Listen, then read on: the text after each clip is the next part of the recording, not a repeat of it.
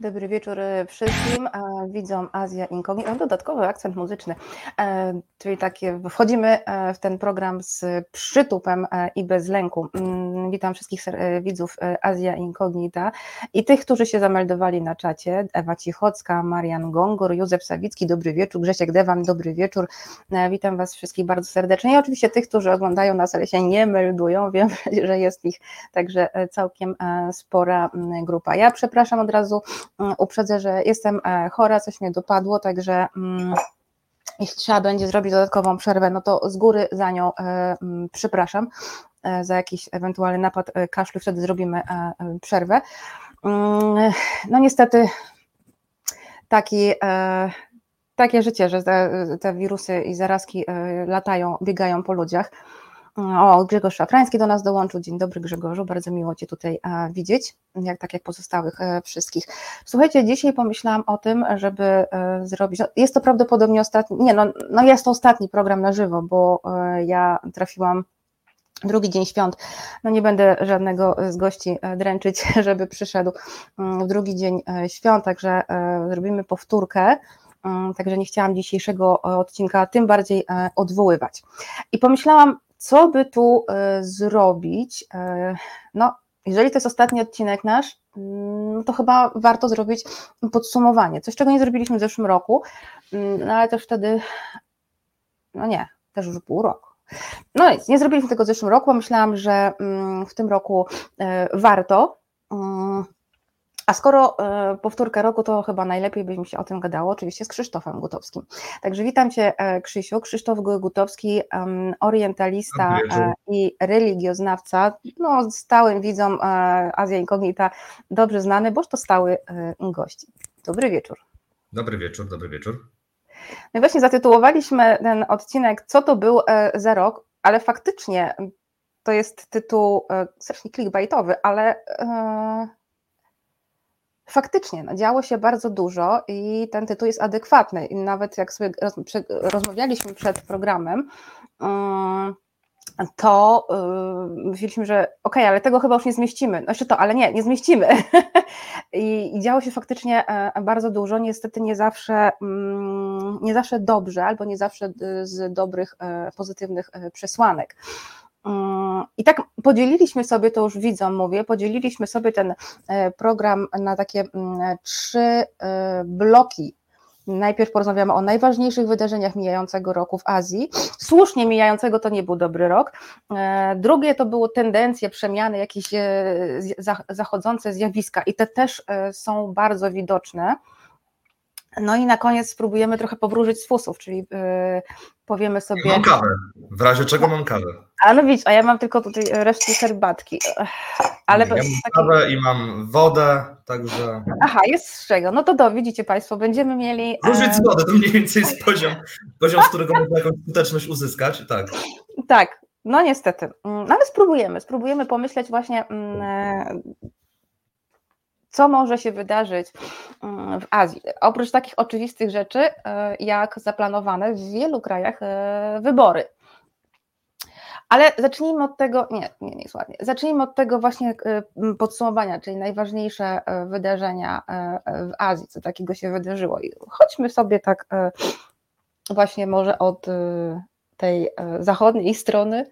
Czyli Jak regionami, nie, nie czasem. To dobrze, bo ja w sumie trudno było mi zrekonstruować, co tam może się, co tam się działo jakoś chronologicznie.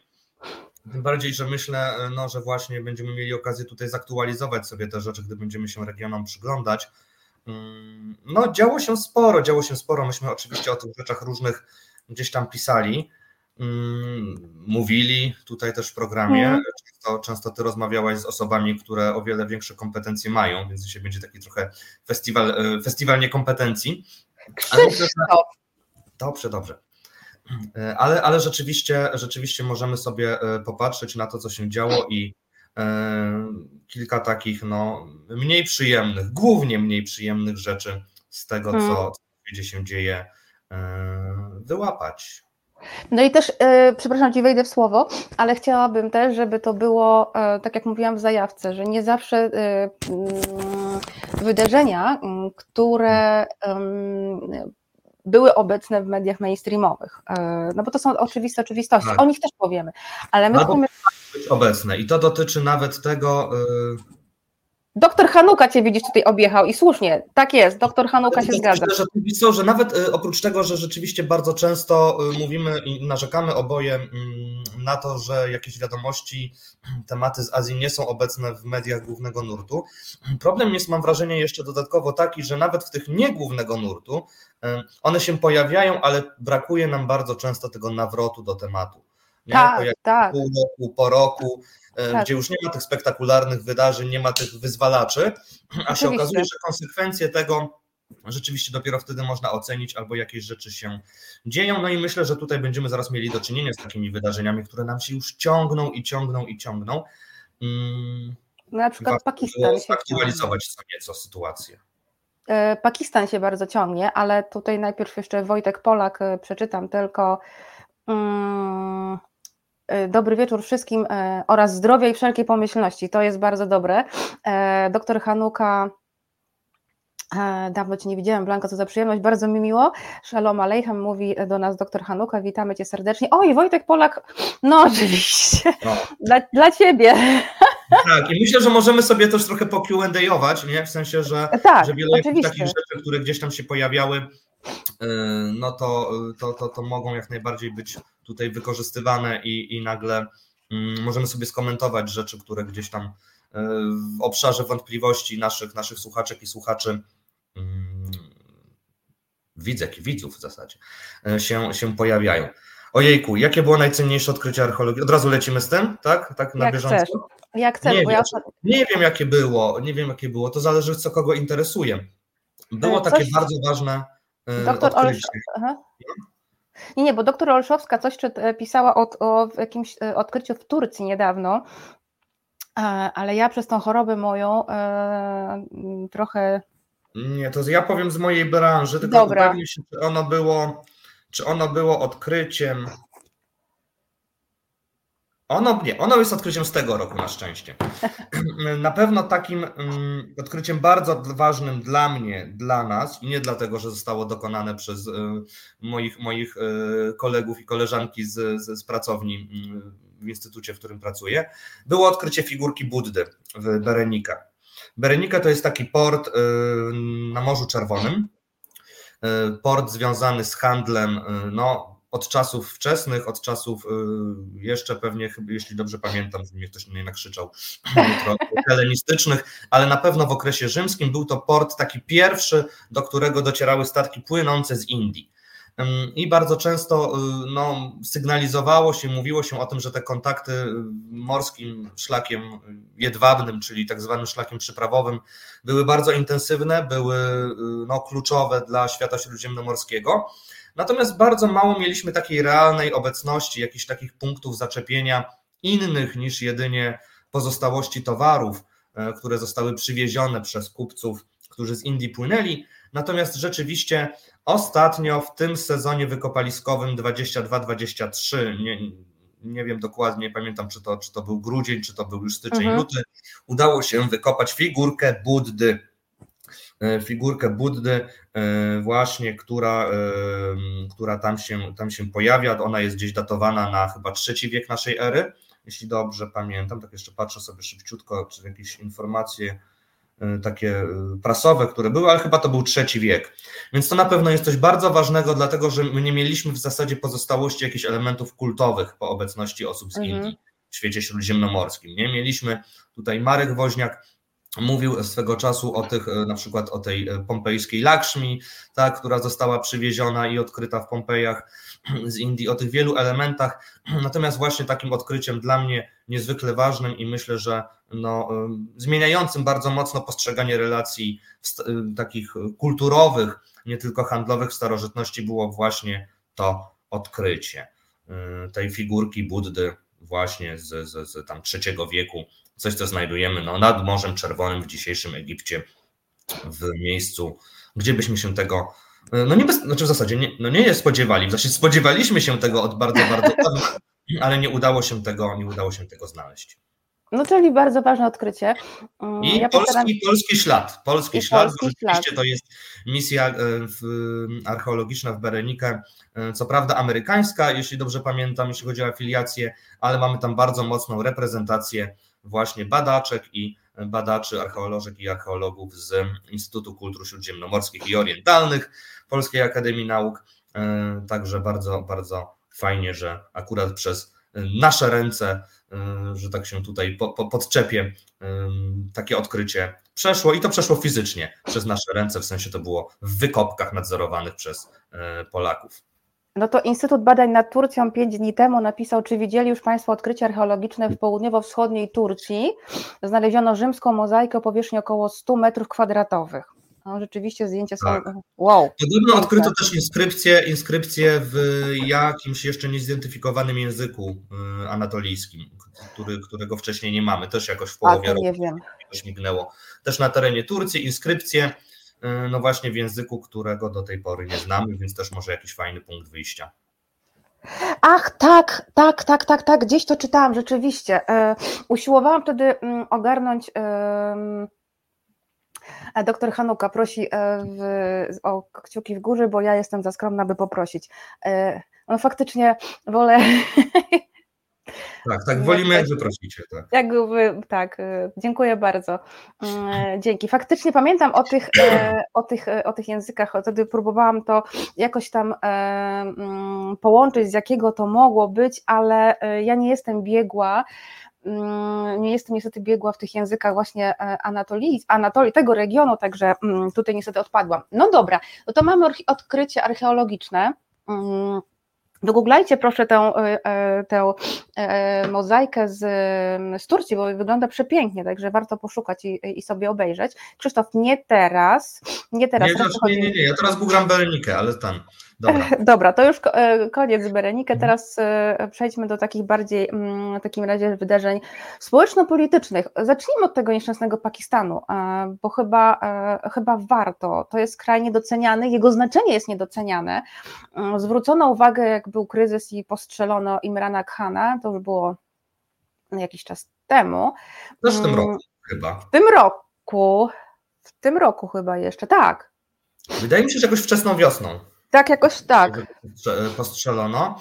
Y, tak, rzeczywiście może nakreślmy w telegraficznym skrócie problem, ponieważ problem mamy taki, że mamy częściowo dwuwładzę. To znaczy za czasu, mm, kiedy mieliśmy jeszcze y, rzeczywiście, kiedy premierem był Imran Khan, y, przywódca takiej dosyć populistycznej partii pakistańskiej, no niestety nie utrzymał on większości, nie utrzymał on władzy i jego władza została obalona. W związku z tym do władzy e, wróciła partia, która, która partia dwóch braci, która sprawowała władzę jakiś czas e, wcześniej, e, panów, panów szarifów. Oni też częściowo zaczęli obejmować władzę w, na poziomie prowincji, tak, czyli na poziomie prowincji pakistańskich, na poziomie samorządowym. No i rzeczywiście próbowali jakby zniszczyć Imrana Khana. Myślę, że to jest dobre określenie. Ja tutaj się absolutnie, to czasami mi się zdarza, że mam jakieś sympatie, e, natomiast tutaj nie mam takich sympatii. I mogę tutaj jakby ze szczerym sumieniem mówić, że obie strony są absolutnie siebie warte, e, jeśli chodzi no o. No właśnie, ja to chciałam zaznaczyć, że tutaj nie ma sympatii do, e, do obu stron. E, prawie jak dwóch braci Kaczyńskich, pisze Giordano, Giordano Bruno. Nie, no bo obecna władza też ma swoje za uszami i też jest mocno populistyczna. Oczywiście, i to postępowanie, które, które jest prowadzone bezustannie rzeczywiście w stosunku do samego Imrana Khana, Czyli to postrzelenie, które nie wiadomo w zasadzie przez kogo zostało zrobione, ale no, postrzelenia polityków nie zdarzają się przypadkowo, raczej to nie są rzeczy robione przez no, tak, Tylko sobie. powiedzmy naszym widzom może, że mm, mężczyzna, który został aresztowany, twierdzi, że zrobił to z pobudek, no można powiedzieć, religijnych, także... Tak, mm, to jest taki argument, nie, w który łatwo, łatwo uderzyć i wtedy zawsze można to zepchnąć na jakieś środowiska fundamentalistyczne w Pakistanie. Dokładnie. Natomiast ja tutaj bym zawsze stawiał znak, y, znak zapytania. Mm, no więc rzeczywiście, nie, mamy, mamy tę sytuację takiej trochę dwuwładzy, ponieważ i to postrzelenie, i to wszystko zadziało się w kontekście bardzo intensywnych wystąpień publicznych, wystąpień znacznej części społeczeństwa, która to część no, domagała się przywrócenia władzy Imrana Khana, więc mamy taką polaryzację bardzo zauważalną w Pakistanie. Mm, no, Imran Khan został skazany y, i, i, i siedzi w więzieniu. Y, no, a to w ramach jakby aktualizacji sytuacji y, parę dni temu dosłownie, ponieważ jego partia ma zakaz organizowania mm, jakichś wielkich wieców i, i, i w ogóle tego typu spotkań masowych, publicznych, został zorganizowany taki wiec online. On z więzienia przemówił i przemówiła jego postać wygenerowana przez sztuczną inteligencję. Jest. To znaczy jest jego wizerunek, tak, jakby on mówił, e, rzeczywiście tekst jest napisany, głos jest jakby wygenerowany na podstawie jego głosu i właśnie taki wiec wirtualny został zorganizowany, także tutaj muszę powiedzieć, że e, techniczne, e, takie technokratyczne wykorzystanie sztucznej inteligencji, jeśli chodzi o Pakistan, to naprawdę jest na, na poziomie, który jeszcze nasi, nasi na to nie wpadli, tak? Nasi na to nie wpadli. Jeszcze. Ale rzeczywiście tam, tam mamy tę sytuację bardzo napiętą. Oczywiście e, taki niepokój polityczny idzie w parze zazwyczaj z niepokojami gospodarczymi, no i w Pakistanie tak jest. Nie? Mamy sytuację bardzo trudną gospodarczo, gigantyczną inflację, mm, psujące się relacje z sąsiadami i też dzięki temu mniejsze wpływy. Chiny, które będą gdzieś tak stały nad nami przez cały, przez cały Oj, czas będą. spotkania. Więc te Chiny też, też tutaj cały czas są obecne i Chiny też musimy pamiętać o tym, i to będzie, mi się wydaje, bardzo zauważalne w tym roku, też wycofują się z wielu projektów. Są znacznie bardziej ostrożne i powściągliwe, jeśli chodzi o wykorzystywanie finansowych swoich zasobów. W związku z tym też wsparcie dla Pakistanu nieco yy, osłabło, tym bardziej, że sami nowi rządzący w Pakistanie, czyli właśnie nowi starzy rządzący, podkreślali, że chcą, żeby Pakistan był państwem niezależnym. To znaczy, podkreślali oni, że bardzo zależy im na budowaniu y, dobrych relacji ze Stanami Zjednoczonymi. No, nie mogło się to spotkać z aprobatą Chin. W związku z tym mamy do czynienia z kryzysem gospodarczym i wewnętrznym, i też wynikającym z, ze słabnących relacji międzynarodowych. No właśnie, bo nawet Imran Khan przecież e, sugerował, e, że to może Stany Zjednoczone mm, e, nawet maczały palce w tym tak. zamachu tak. na niego i w ogóle wcześniejszym zamachu, zamachu no nie, nie mogę powiedzieć. Zamachu Stanów, z jego perspektywy oczywiście. Z jego perspektywy. A został po prostu legalnie odwołany przez, przez Sejm. No, był pierwszym premierem Pakistanu, który został odwołany przez wotum nieufności. No więc tak. do historii jakoś tam przejdzie. No właśnie. Tutaj Wojtek Polak zadaje fajne pytanie, czy Pakistan poradził sobie ze skutkami powodzi? Właśnie, bo jeszcze na dodatek e, jesienią Oprócz zeszłego gospodarczego tak, mamy te kryzysy. Była to straszna powódź jesienią zeszłego roku. Mm, szef ONZ określił ją nawet mianem um, monsunu na sterydach, mhm. Mm, bo przypomniał wtedy, e, że mm, Antonio Guterres przypomniał, że to wszystko jest kwestia zmian klimatycznych. Faktycznie to też powinniśmy powiedzieć e, w pewnym momencie, że jak potwornie e, kraje tego globalnego południa są narażone na skutki zmian e, klimatycznych. Ja tylko tutaj, przepraszam Cię, wejdę, jeszcze powiem tylko jedną rzecz, ale ty mi Maciejk mówi i widzę na czacie. Ogromne podziękowania za, dla Martina Hrabaszczewskiego, przepraszam, mam mały czat, nie widzę dzisiaj, mm, za wpłatę na nasze e, konto do fajnej, fajnej kwoty. Bardzo dziękujemy za e, wsparcie. Jezu, jestem skromna, ale zachęcamy e, do pójścia w ślady pana Martina. Dziękujemy, dziękujemy serdecznie. No właśnie, więc czy sobie ten Pakistan poradził? Znaczy tak, może tak, jak mówiono Ludwiku Dornie, nie idź tą drogą, to wy, e, drodzy widzowie, idźcie drogą pana Martina. No dobra, tak wracamy do, do Pakistanu. W ogóle, tak jak powiedziałaś, my mamy te globalne południe mocno dotykane przez te zmiany klimatyczne. Mm, co więcej, myślę, że szczególnie będzie to widać i pojawi się to pewnie przy okazji jeszcze innych dwóch e, miejsc, o których będziemy dzisiaj mówić. To szczególnie jest widoczne w Azji Południowej.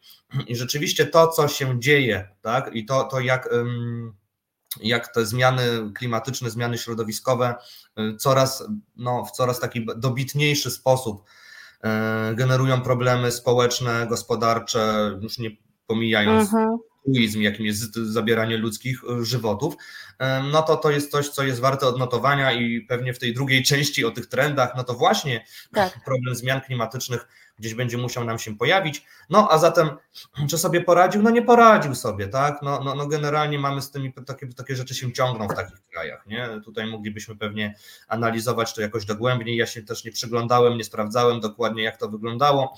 Tam wiem, że były bardzo duże problemy E, nie wiem, czy pamiętasz, była taka afera z odsyłaniem, z odsyłaniem pomocy humanitarnej. Tak. Gdzie to tak. było? To była Turcja? Nie. Gdzie? Ale nie, ty mówisz o Maroku. O Maroku, tak. O Maroku. Tak. tak. tak. Albo to było chyba jakoś tak, że Marok. Nie, nie, albo wcześniej. Nie. E, Maroko, ale to Maroko to było niedawno. Maroko przeszło trzęsienie ziemi tragiczne. Nie, ale chodzi mi o odsyłanie rzeczy z Pakistanu. A to nie, nie wiem. Nie pamiętam, nie pamiętam, ale była jakaś taka sytuacja, że któreś państwo wsparło Pakistan w czasie tej powodzi jakimiś takimi ogromnymi wysyłkami materiałów y, właśnie związanych z pomocą, do pomocy i do, tam, do opieki nad osobami, które jakby zostały pozbawione dachów nad głową. I Pakistan potem odesłał temu krajowi niechcący z powrotem to samo w ramach jakiejś pomocy, jeszcze nawet nie rozpakowane. Nie pamiętam, czy to była, czy jakaś była nie wiem, czy nie było jakaś w Turcji coś się działo, czy gdzieś. No w Turcji było wielkie trzęsienie ziemi. Krzysztofie. O, no właśnie, to wtedy musiało być. Tak, i Turcja dostała z powrotem te same, te same koce, które wysłała Pakistanowi. Także, także wiem, że to była jakaś taka mikro, mikro, yy, mikroaferka dyplomatyczna. Także to pokazuje, na, jeśli chodzi o, o, o to, jak sobie Pakistan poradził z różnymi problemami. Poradził sobie do tego stopnia, że nawet, że nawet darowane materiały okazały się niepotrzebne w obliczu pakistańskich władz zaradności. Yy, no, no więc... wiemy, e, że ta zaradność była bardzo e, e, średnia. Na szczęście nie było, nie spełniły się obawy UNICEF-u odnośnie jakichś dużych epidemii, mhm. bo tam bano się, że mm, jakiś dur brzuszny, czy jakaś, jakieś inne paskudztwo e, się rozpleni, ale tutaj chyba, chyba to, e, to przeszło. Natomiast gospodarczo, no to tylko dołożyło e, gwóźdź do trumny. Tak, no to też przekłada się oczywiście na kontakty z sąsiadami. Indii, znaczy Pakistan ma takie bezustannie napięte relacje z Indiami, chociaż mam wrażenie, że Pakistan jakoś nie jest tutaj szczególnie obecnie agresywny w tej retoryce antyindyjskiej swojej, bywało gorzej, to raczej Indie mhm. teraz y, korzystają i, i uderzają w Pakistan, jeśli chodzi o tę politykę. Natomiast na pewno Pakistan y, ma problemy z sąsiedztwem afgańskim. Ma problemy z sąsiedztwem afgańskim z wielu różnych powodów. No i też mamy to bardzo ważne wydarzenie, jakim jest y, wydalenie kilkuset tysięcy tak. Mm, osób pochodzenia afgańskiego, bo to niekoniecznie są Afgańczycy, jeśli chodzi o obywatelstwo, część z nich urodziła się już na terenie Pakistanu. Y, właśnie wydalenie ich z powrotem na tereny afgańskie. No i o co w tym chodzi? Walki, pod pretekstem walki z terroryzmem, tak? Pod pretekstem walki z terroryzmem ponieważ rzeczywiście, o czym by tutaj nie mówić, no to y, wraz z powrotem, y, wraz z powrotem władzy talibów w Afganistanie. Oczywiście te organizacje różne terrorystyczne, fundamentalistyczne, działające na pograniczu afgańsko-pakistańskim się znowu zaktywizowały, są znowu czynne mhm. i Pakistan sobie z tym radzi gorzej. Za czasów Imrana Khana nie było tak źle, bo Imran Khan się starał dogadywać z talibami. To też jest taki Za co? temat, ale no właśnie, bo on też na, na przykład swego czasu mówił nawet, że mm, to cała koalicja pokojowa to tylko się Pakistanowi odbija czkawką, że dołączenie do tej antyterrorystycznej koalicji ze Stanami Zjednoczonymi e, no właśnie tylko pogorszyło sytuację Pakistanu przecież. To prawda, znacznej części zachodniej Pakistanu, e, gdzie, e, gdzie z tym problemy były i gdzie bardzo często te organizacje terrorystyczne, te organizacje związane z szeroko rozumianymi talibami, bo niekoniecznie chodzi dokładnie o tych talibów afgańskich, ale inne organizacje, które też z tym nurtem są E, wpisane. E, o, no właśnie, Wojtek Polak pisze, tak, tak, że Pakistańczycy usunęli z pudeł zbiorczych nalepki, że to jest dla prowincji Sindh, tak, ale już nie usunęli z wewnątrz. No, no, no, więc tak, był taki epizod. To jak u nas, nie? To my byśmy no, coś takiego tak. mogli zrobić. No tak, to wcale by mnie nie zdziwiło. Natomiast, e, no wiecie, no i, i, rzeczywiście e, tutaj znaczna część tych organizacji fundamentalistycznych jest jakoś powiązana z mhm. różnymi innymi zjawiskami na pograniczu afgańsko-pakistańskim. I tutaj Imran Khan, chociaż z naszej perspektywy, no wiadomo, z terrorystami się nie negocjuje, to jest podstawowa doktryna polityczna Stanów Zjednoczonych. E, natomiast no, Imran Khan wychodził z założenia, że te środowiska fundamentalistyczne w zachodniej części Pakistanu są faktem i trzeba jakoś z nimi funkcjonować. Poza tym one bardzo często są związane ze strukturami plemiennymi, pasztuńskimi, i, no i to jest po prostu skomplikowana sprawa. Natomiast y, co tu dużo mówić, y, no, zdecydowano o tym, żeby się tych Afgańczyków pozbyć w sposób bardzo mhm. oczywiście nierozsądny, już nie będę mówił nawet, że niehumanitarny, bo to, to myślę, że się samo przez się rozumie, znając realia regionu. Natomiast no, w sposób bardzo nierozsądny, ponieważ tam był problem tam był problem też permitów tak, na pobyt, kwestii przyznawania prawa do pobytu, pewnej nawet losowości w odsyłaniu tych ludzi, ponieważ w miastach zdominowanych przez ludność afgańską uchodźczą po prostu były łapanki, ludzie byli wywożeni na granicę i tam w zasadzie z definicji gdzieś tam wyrzucani. Także mamy tutaj bardzo, bardzo duży, duży problem z tym związany, który tak naprawdę jest wykorzystywany jest ten argument polityczny, żeby, żeby jakoś walczyć z terroryzmem i e, z, tym, z tymi środowiskami fundamentalistycznymi, które mają w społeczności afgańskiego pochodzenia być szczególnie silne. Natomiast e, prawdopodobnie chodziło tutaj o elementy gospodarcze, e, żeby zrzucić winę trochę, żeby zrzucić winę trochę na, mm, na Afgańczyków i, i, i te nastroje, niepokoje społeczne trochę, trochę rozbić.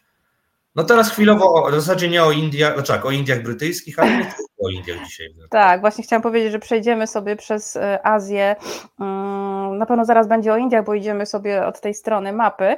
E, ale e, jeżeli jeszcze wróćmy do tych kwestii humanitarnych, bo Pakistan w ogóle, tak w ogóle, to ma problemy z pomocą humanitarną. On może nie w trakcie tego potwornego monsunu, no bo wtedy jednak. Um, obrazki e, dzieci e, siedzących na dachach e, zatopionych domów przemawiały do wszystkich, chyba nikt nie, nie odmówiłby wysłania pomocy, który Pakistan na przeciwieństwie do Maroka bardzo po, potrzebuje. Bangladesz poproszę, dobra, powiemy za chwilkę też o Bangladeszu, bo tam się fajnie dzieje.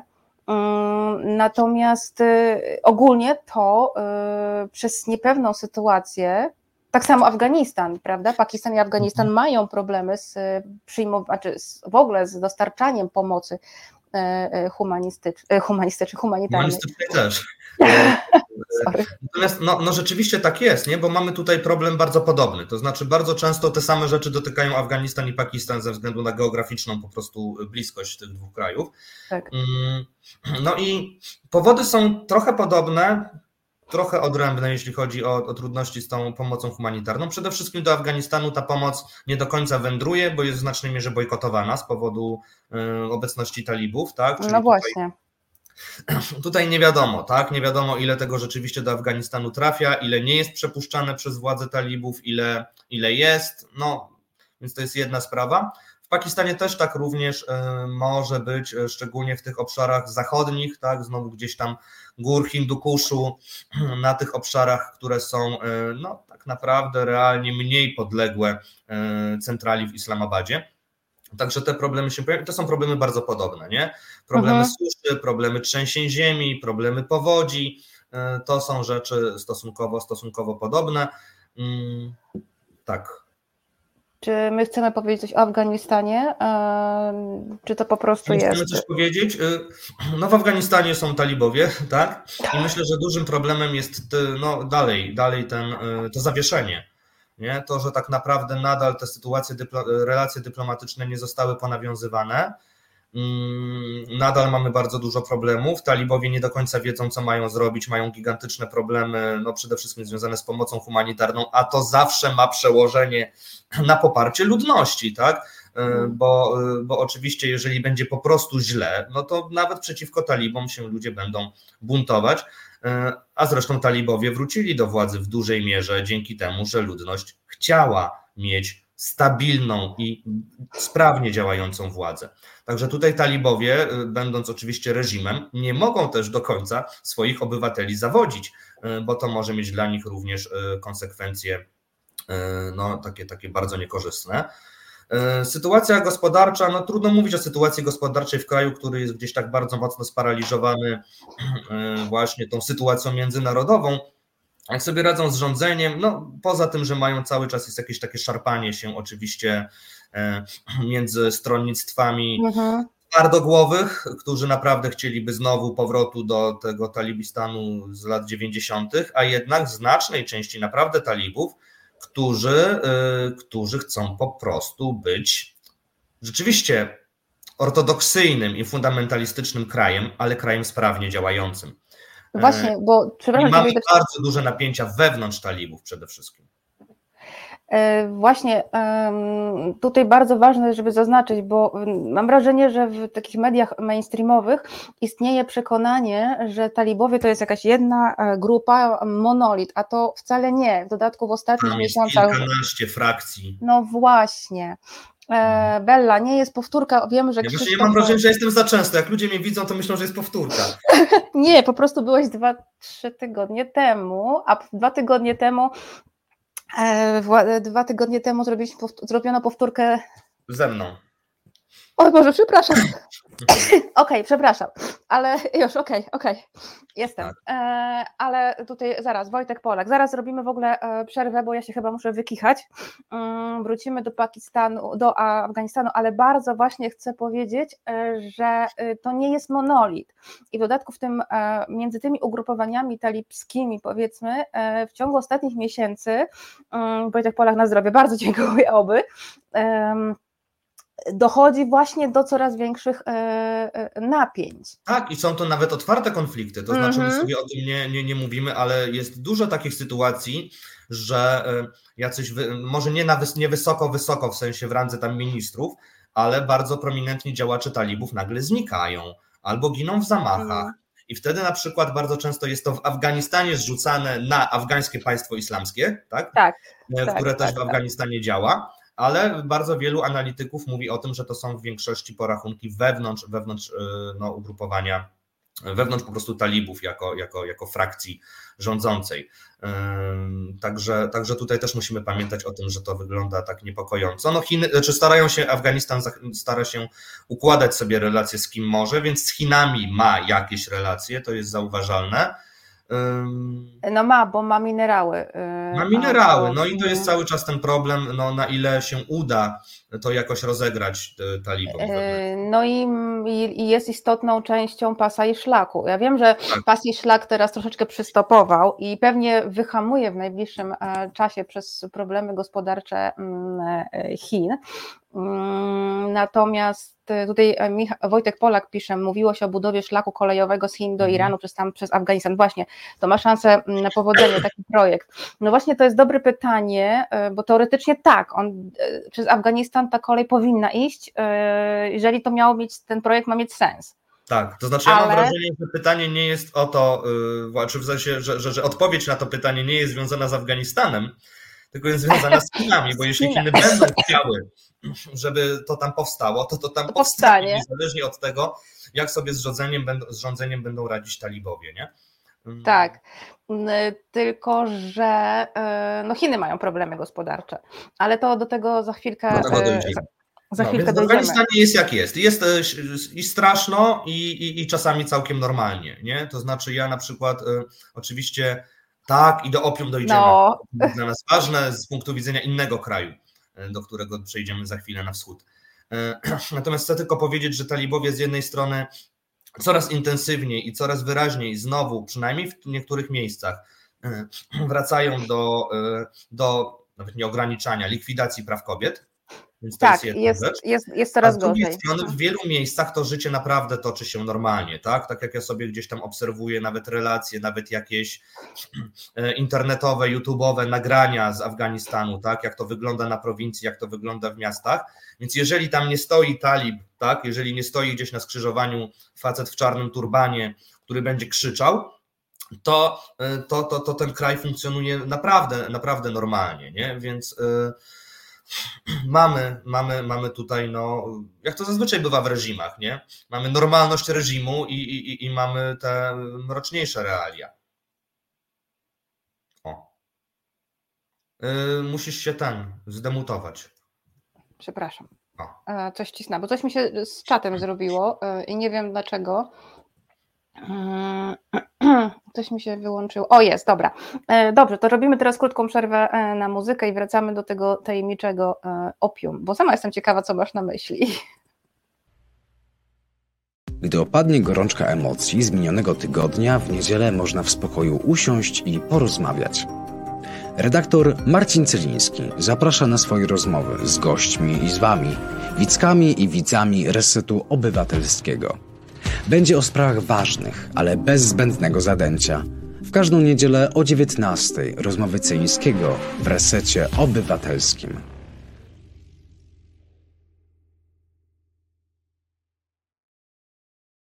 U nas też o sprawach ważnych, e, ale bez zadęcia. E, oczywiście na program e, Marcina zapraszamy. Na razie trwa Azja Incognita. Noe pisze, człowiek by posłuchał audycja, tu trzeba choinkę ubierać, jakieś stroiki na oknach wieszać, ożeń się, będziesz miał lżej, dziadek gada. no, Krzysztof, co powiesz co? o słowach dziadka? Ja nie, nie, nie, ja zachowam neutralność geopolityczną. Marta może nas oglądać. Jeśli chodzi o dziadków, żony, choinki, to. Dobrze, ale Noe, można słuchać, yy, przecież nie trzeba nas oglądać, zwłaszcza, że ja dzisiaj taka yy, przysmarkana, przepraszam, więc jeszcze może lepiej rzeczywiście tylko, yy, tylko słuchać. No dobra, słuchajcie, no to co, opium. Mm, ja sobie tutaj właśnie, o, dostała, dostała mi doniesiona kolejna herbatka, mam opiekę, więc lecimy dalej z tym opium. Co to, co to się wyprawia z tym opium? E... tak. Co się wyrabia z opium? Z opium wyrabia się to, że talibowie z przyczyn dosyć dziwnych, nie do końca dzisiaj jasnych, zakazali narkotyków. To znaczy zaczęli jakoś to widocznie intensywniej um, egzekwować. To znowu no, moim islam zdaniem. Islam jest... zabrania. Słucham? Islam zabrania. Ale no właśnie to znowu moim zdaniem jest przykład y, rozgrywek wewnątrz, wewnątrz talibów, tak? To znaczy, że tutaj znowu jest kwestia tych, którzy bardziej y, no, są za tym, żeby byle jak, ale zgodnie z szariatem, albo ci, którzy uważają, że zgodnie z szariatem, ale jakoś. Y, tak? I tutaj ta jakość głównie oczywiście w Afganistanie było związane z produkcją narkotyków, z produkcją opium. Którego, może to zaznaczmy, nie? które jest potrzebne do, do, jeśli dobrze pamiętam, do produkcji heroiny. Nie tak, że sobie wszyscy palą opium, tak jak to było w uroczych czasach e, imperium. Mm, ktoś mnie kiedyś pytał, tak, to czy jejku, tyle tego opium się produkuje w Afganistanie, kto dzisiaj pali opium? Nie, nie, to chyba tam jest potrzebne jako półprodukt do czegoś. Tak, tak, tak, tak. Mm, ale, e, no, ale to się zadziało tutaj i rzeczywiście chyba ma to przełożenie Zresztą, w, y, przepraszam, w Indiach część produkcji opium jest jak najbardziej legalna y, i rolnicy mają y, kontrakty z państwem, bo one, to opium jest do czegoś tam wykorzystywane, ale mhm. błagam, nie pytajcie mnie o co, bo się na tym nie znam. Tomasz no Czędralewicz o Wietnam. O Wietnamie będę mówić oczywiście, bo tam niedawno było dosyć ciekawe spotkanie, tylko dojdziemy do Chin. Mhm. Przepraszam. Także tak, także, także no, z, tym, z tym rzeczywiście Afganistanem tam coś się zadziało takiego, że, e, że pojawił się problem z tą uprawą. E, po części jest to problem związany rzeczywiście z zakazem politycznym. Myślę też, że duże znaczenie mają znowu zmiany klimatyczne i to, że jest coraz trudniej różne rzeczy robić i uprawiać w, na terenie Afganistanu. Natomiast bardzo dobrym miejscem do produkcji opium okazała się Birma, czyli Myanmar. E, Nieszczęsna Mianma, której nikt już nie pamięta. Tak, o której nikt już nie pamięta, o której było przez momencik głośno w jakiś tam BBC i tak dalej e, kilkanaście tygodni temu. No bo to BBC. Intensyfikację działań, działań wojennych w północnej Mianmie. Rzeczywiście e, no, sytuacja w Mianmie jest tragiczna, to znaczy jest tam po prostu codziennie umierają ludzie i, i jest to proces, proces taki stały, permanentny i, i, i bardzo smutny. E, związane jest to oczywiście z tym, że po powrocie hunty e, do władzy okazało się, że nie jest to już ta sama Birma, jaka była za czasów ich wcześniejszego panowania. I ludzie nawet po tych kilku latach wolności, jednak do wolności bardzo szybko się przyzwyczajają, nawet jeżeli jest to wolność w warunkach niekoniecznie cudownych gospodarczych i tak dalej, mhm. to jednak opór środowiska, opór społeczeństwa birmańskiego wobec hunty jest bardzo duży. Hunta ma problemy z zyskaniem poparcia i, i nawet zdobywaniem rekrutów do armii, tak? Więc to, to jest już bardzo problematyczne. E, oczywiście trudniej jest uchować, nie wiem, zachować kontrolę w takiej sytuacji. Mamy internet, mamy telefony, no to zresztą trochę tak jak w Afganistanie, jak mówiliśmy, nie? Tak, że, tak, tak. Afganistan to nie jest ten Afganistan, który talibowie zostawiali. No i nadal na ten konflikt się intensyfikuje rzeczywiście mamy e, takie dosyć bez precedensu chyba wydarzenie, ponieważ doszło do sojuszu części tych armii. Rzeczywiście na północy e, Birmy, na północy Mianmy działają takie często związane z grupami etnicznymi, ale często też e, po prostu mające swoją już tradycję armie, armie etniczne, armie regionalne, które stawiają opór huncie. E, no i na północy doszło do sojuszu trzech takich bardzo ważnych grup militarnych i udało się rzeczywiście znaczną część terenu E, objąć kontrolą realną, to znaczy zniszczyć posterunki, zniszczyć miejsca, które były pod kontrolą hunty. Hunta miała bardzo duży problem, żeby tam w ogóle działania wojenne prowadzić, bo po pierwsze nie ma rekrutów i nie ma jak ich ściągnąć. Mhm. Po drugie, miała jakieś straszne problemy z lotnictwem, z zaopatrzeniem lotniczym, także tutaj się pojawiały problemy. Po trzecie, e, po trzecie cierpliwość do hunty tracą Chiny. I tutaj właśnie wchodzi nam ten element opiumowy. Ponieważ co się, co się dzieje na północy Mianmy? Tak? Na północy Mianmy mamy te tereny, które są y, przestrzenią walk, mm, działań wojennych, ale też są y, przestrzenią działalności bardzo wielu różnych grup. Powiedzielibyśmy grup mafijnych, no tak, no są to zorganizowane grupy przestępcze na pewno z punktu widzenia takiego e, naszego. No często są to, są to po prostu jakieś takie organizacje, które trudnią się tymi działaniami czy tymi obszarami gospodarki, które nam niekoniecznie się kojarzą z czymś legalnym i dobrym, natomiast one są elementem rzeczywistości e, birmańskiej. E, I mamy takie właśnie mafijne rodziny, które utrzymywały się w dużej mierze z jakiegoś przemytu, tak, na pograniczu z Chinami, E, no trochę z handlu narkotykami, trochę z przemytu ludźmi, przede wszystkim z takiego e, okrutnego odcisku na palcu Pekinu, jakim są takie centra przestępczości internetowej, skamu internetowego, mhm. których sobie zaraz e, pewnie powiemy. No ale ponieważ wiele z tych elementów działania zostało zablokowanych, między innymi poprzez interwencje chińskie, a pojawiło się zapotrzebowanie na rynku, i pojawiła się taka możliwość, no to rzeczywiście te opium zostało e, tutaj e, no, wyciągnięte jako, jako pewien priorytetowy element, priorytetowa gałąź gospodarki. E, I z tego co wiem, no to właśnie już w tym ostatnim kwartale roku Myanma no, wyszła na czołówkę, tak? Prze, prze, mhm. przebiła Afganistan, jeśli chodzi o liczbę produkowanego opium. Tym bardziej, że w Afganistanie to jakoś o 90 parę procent spadła ta produkcja w tym roku, więc to jest rzeczywiście takie naprawdę ucięcie.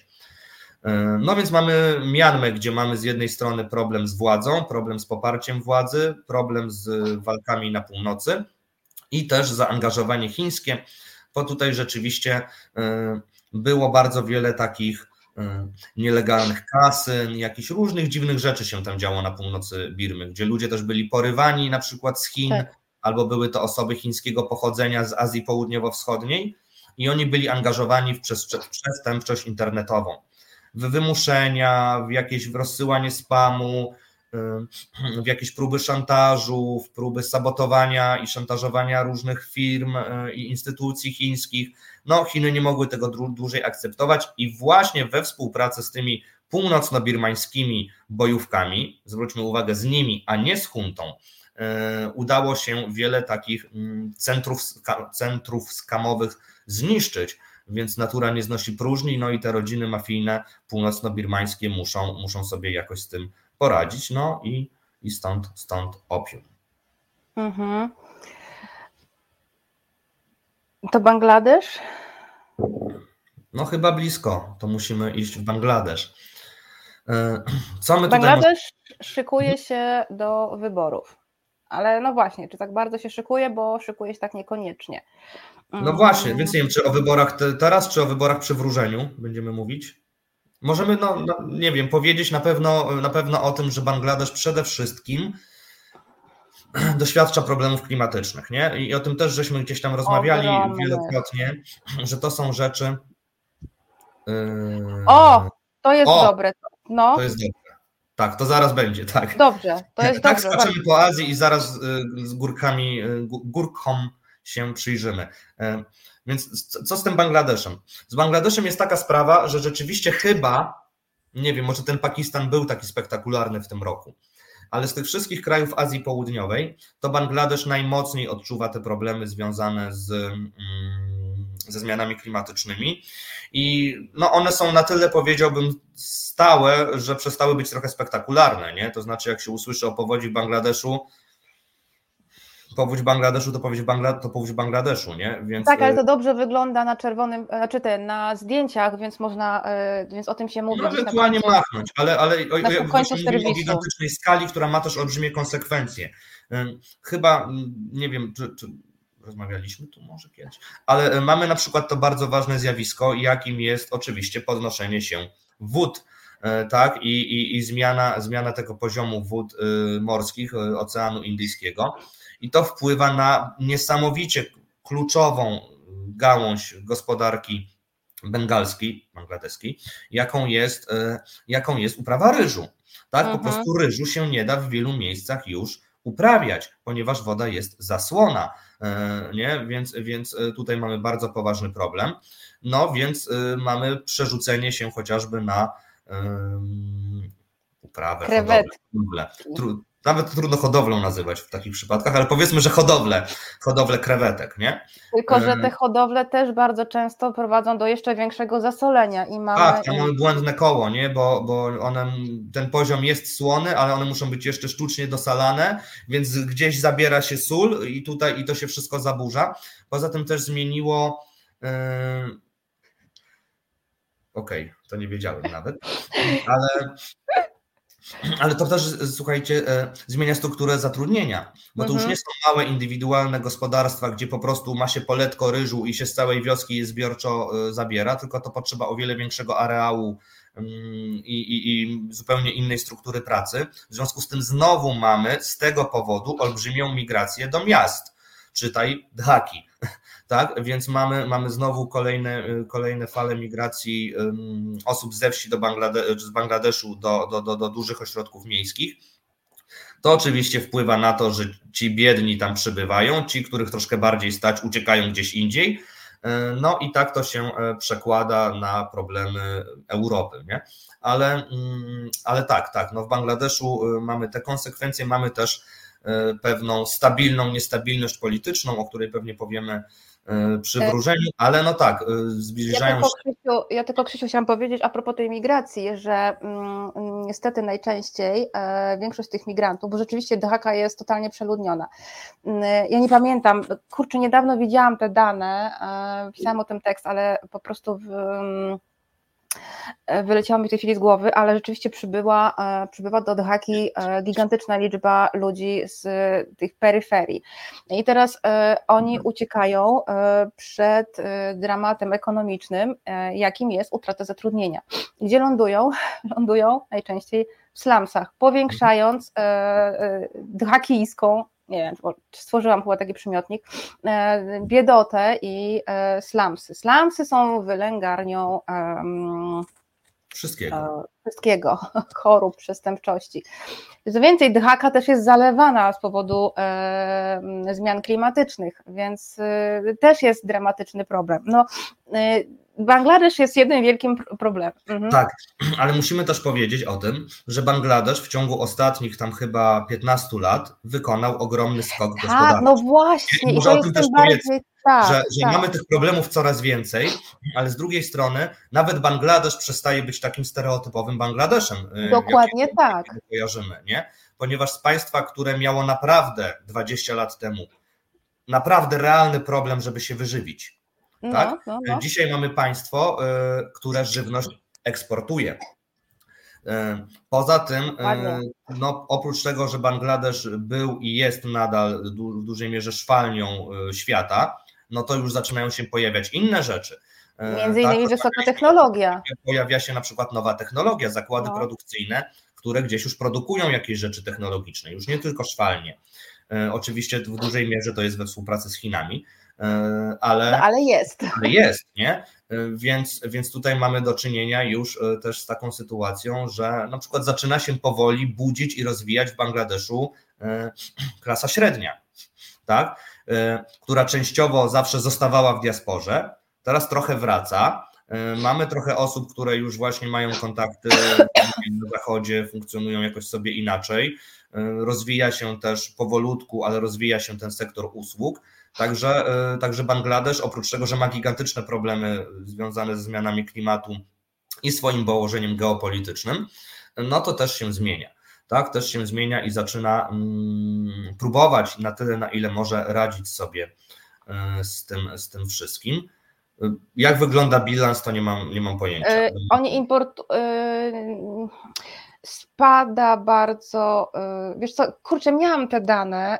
Czy będzie widać, jak jest grzebie w komputerze na wizji? Nie. Czy... Ja właśnie sobie grzebię. I Aha, to teraz nie widać, że grzebie, to, bo ja to nie. ja znajdę. Bo gdzie ja no mam? z ryżem to mamy jeszcze ten problem, to ty szukaj, a ja może powiem, że oczywiście takim bardzo ważnym wydarzeniem w tym roku E, wpływającym na no. gospodarkę ryżową, e, że tak powiem, w kraju i na świecie jest e, zakaz.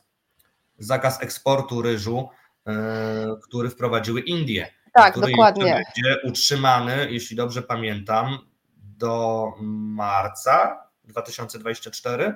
Tak. Więc tutaj mamy sytuację, w której Indie zakazały eksportu. To ma olbrzymi wpływ na kraje afrykańskie, ale też na kraje regionu, chociażby na Singapur, mm, bo, bo rzeczywiście te kraje w dużej mierze zaopatrywały się właśnie w ryż indyjski. Także tutaj mamy z jednej strony destabilizację Afryki w dużej mierze z tego wynikającą, bo tam po prostu nagle się okazuje, że im ucięło ryż, który przy, przyjeżdżał, e, plus mamy też pogorszenie się relacji z krajami Azji Południowo-Wschodniej, na przykład z Singapurem, E, gdzie zrobiło się trochę chłodno z tego powodu, że Indie nie chciały zrobić wyjątku dla Singapuru, więc to jest rzecz zauważalna. No a Bangladesz trochę sobie radzi, trochę sobie nie radzi, tam jest jeszcze skomplikowana sytuacja polityczna. Mamy też do czynienia z czymś, co e, przy odpowiednim zdefiniowaniu moglibyśmy jak najbardziej nazywać reżimem, ponieważ mamy władze, które e, utrzymują się przy władzy w sposób daleko niedemokratyczny. Kurczę, powiem Ci, że nie mogę znaleźć tego, mm, tego, tego informacji o ryżu, natomiast znalazłam te dane e, o imigrantach. E, według nieoficjalnych szacunków do Dyhaki codziennie przybywa 2000 osób, uwaga, z czego 70% mm, to migranci z powodu klęsk żywiołowych i zmian klimatycznych. Populacja miasta w ciągu ostatnich 10 lat wzrosła z 10, e, przepraszam, z 16 do 23 milionów. Mm, mhm. E, do 2050 może osiągnąć liczbę 36 e, milionów. Także tak to wygląda. Nie mogę mhm. znaleźć tych danych o ryżu gdzieś. gdzieś Ryż w naszych sklepach to import skąd? Nie wiem. Pewnie bardzo zależy. Pewnie w olbrzymim stopniu zależy. Nie, to, to myślę, że to jest tak z owocami, nie? że jak sobie nagle, nie wiem, tak. czy przejdziemy sobie po dyskontach, no to w każdym z nich będą z, z innych miejsc. Nie wiem, czy nawet czy to jest ryż w większości z Azji. To może być ryż też, nie wiem, gdzieś z obszarów, nie wiem, afrykańskich, z różnych dziwnych miejsc może to być ryż. Obstawiałbym też Azję Południowo-Wschodnią, głębszą, gdzieś tam nie, czyli nie Indię, Bangladesz, ale może gdzieś właśnie Tajlandia, nie wiem. Tak, nie też wiem. Wiesz co, nie wiem, przyznam, że tutaj, e, tutaj to nie mam pojęcia. A, może właśnie w ogóle w tę stronę, tak jak pisze Tomasz Szyndralewicz, że to w ogóle może USA. być Możliwe. Może być jakiś produkowany genetycznie na olbrzymią skalę super. Ryż basmati z Teksasu. Tak jest, Kentucky basmati. To mnie teraz palnęłam coś, bo w Teksasie nie ma pól uprawnych albo czegoś, tak nie, jest. Dobra, nie znam się na Stanach Zjednoczonych, więc mogłam palnąć coś głupiego. Jestem chora, tak, więc już wyżarło mi szare komórki. Mm, dobrze, y, to co?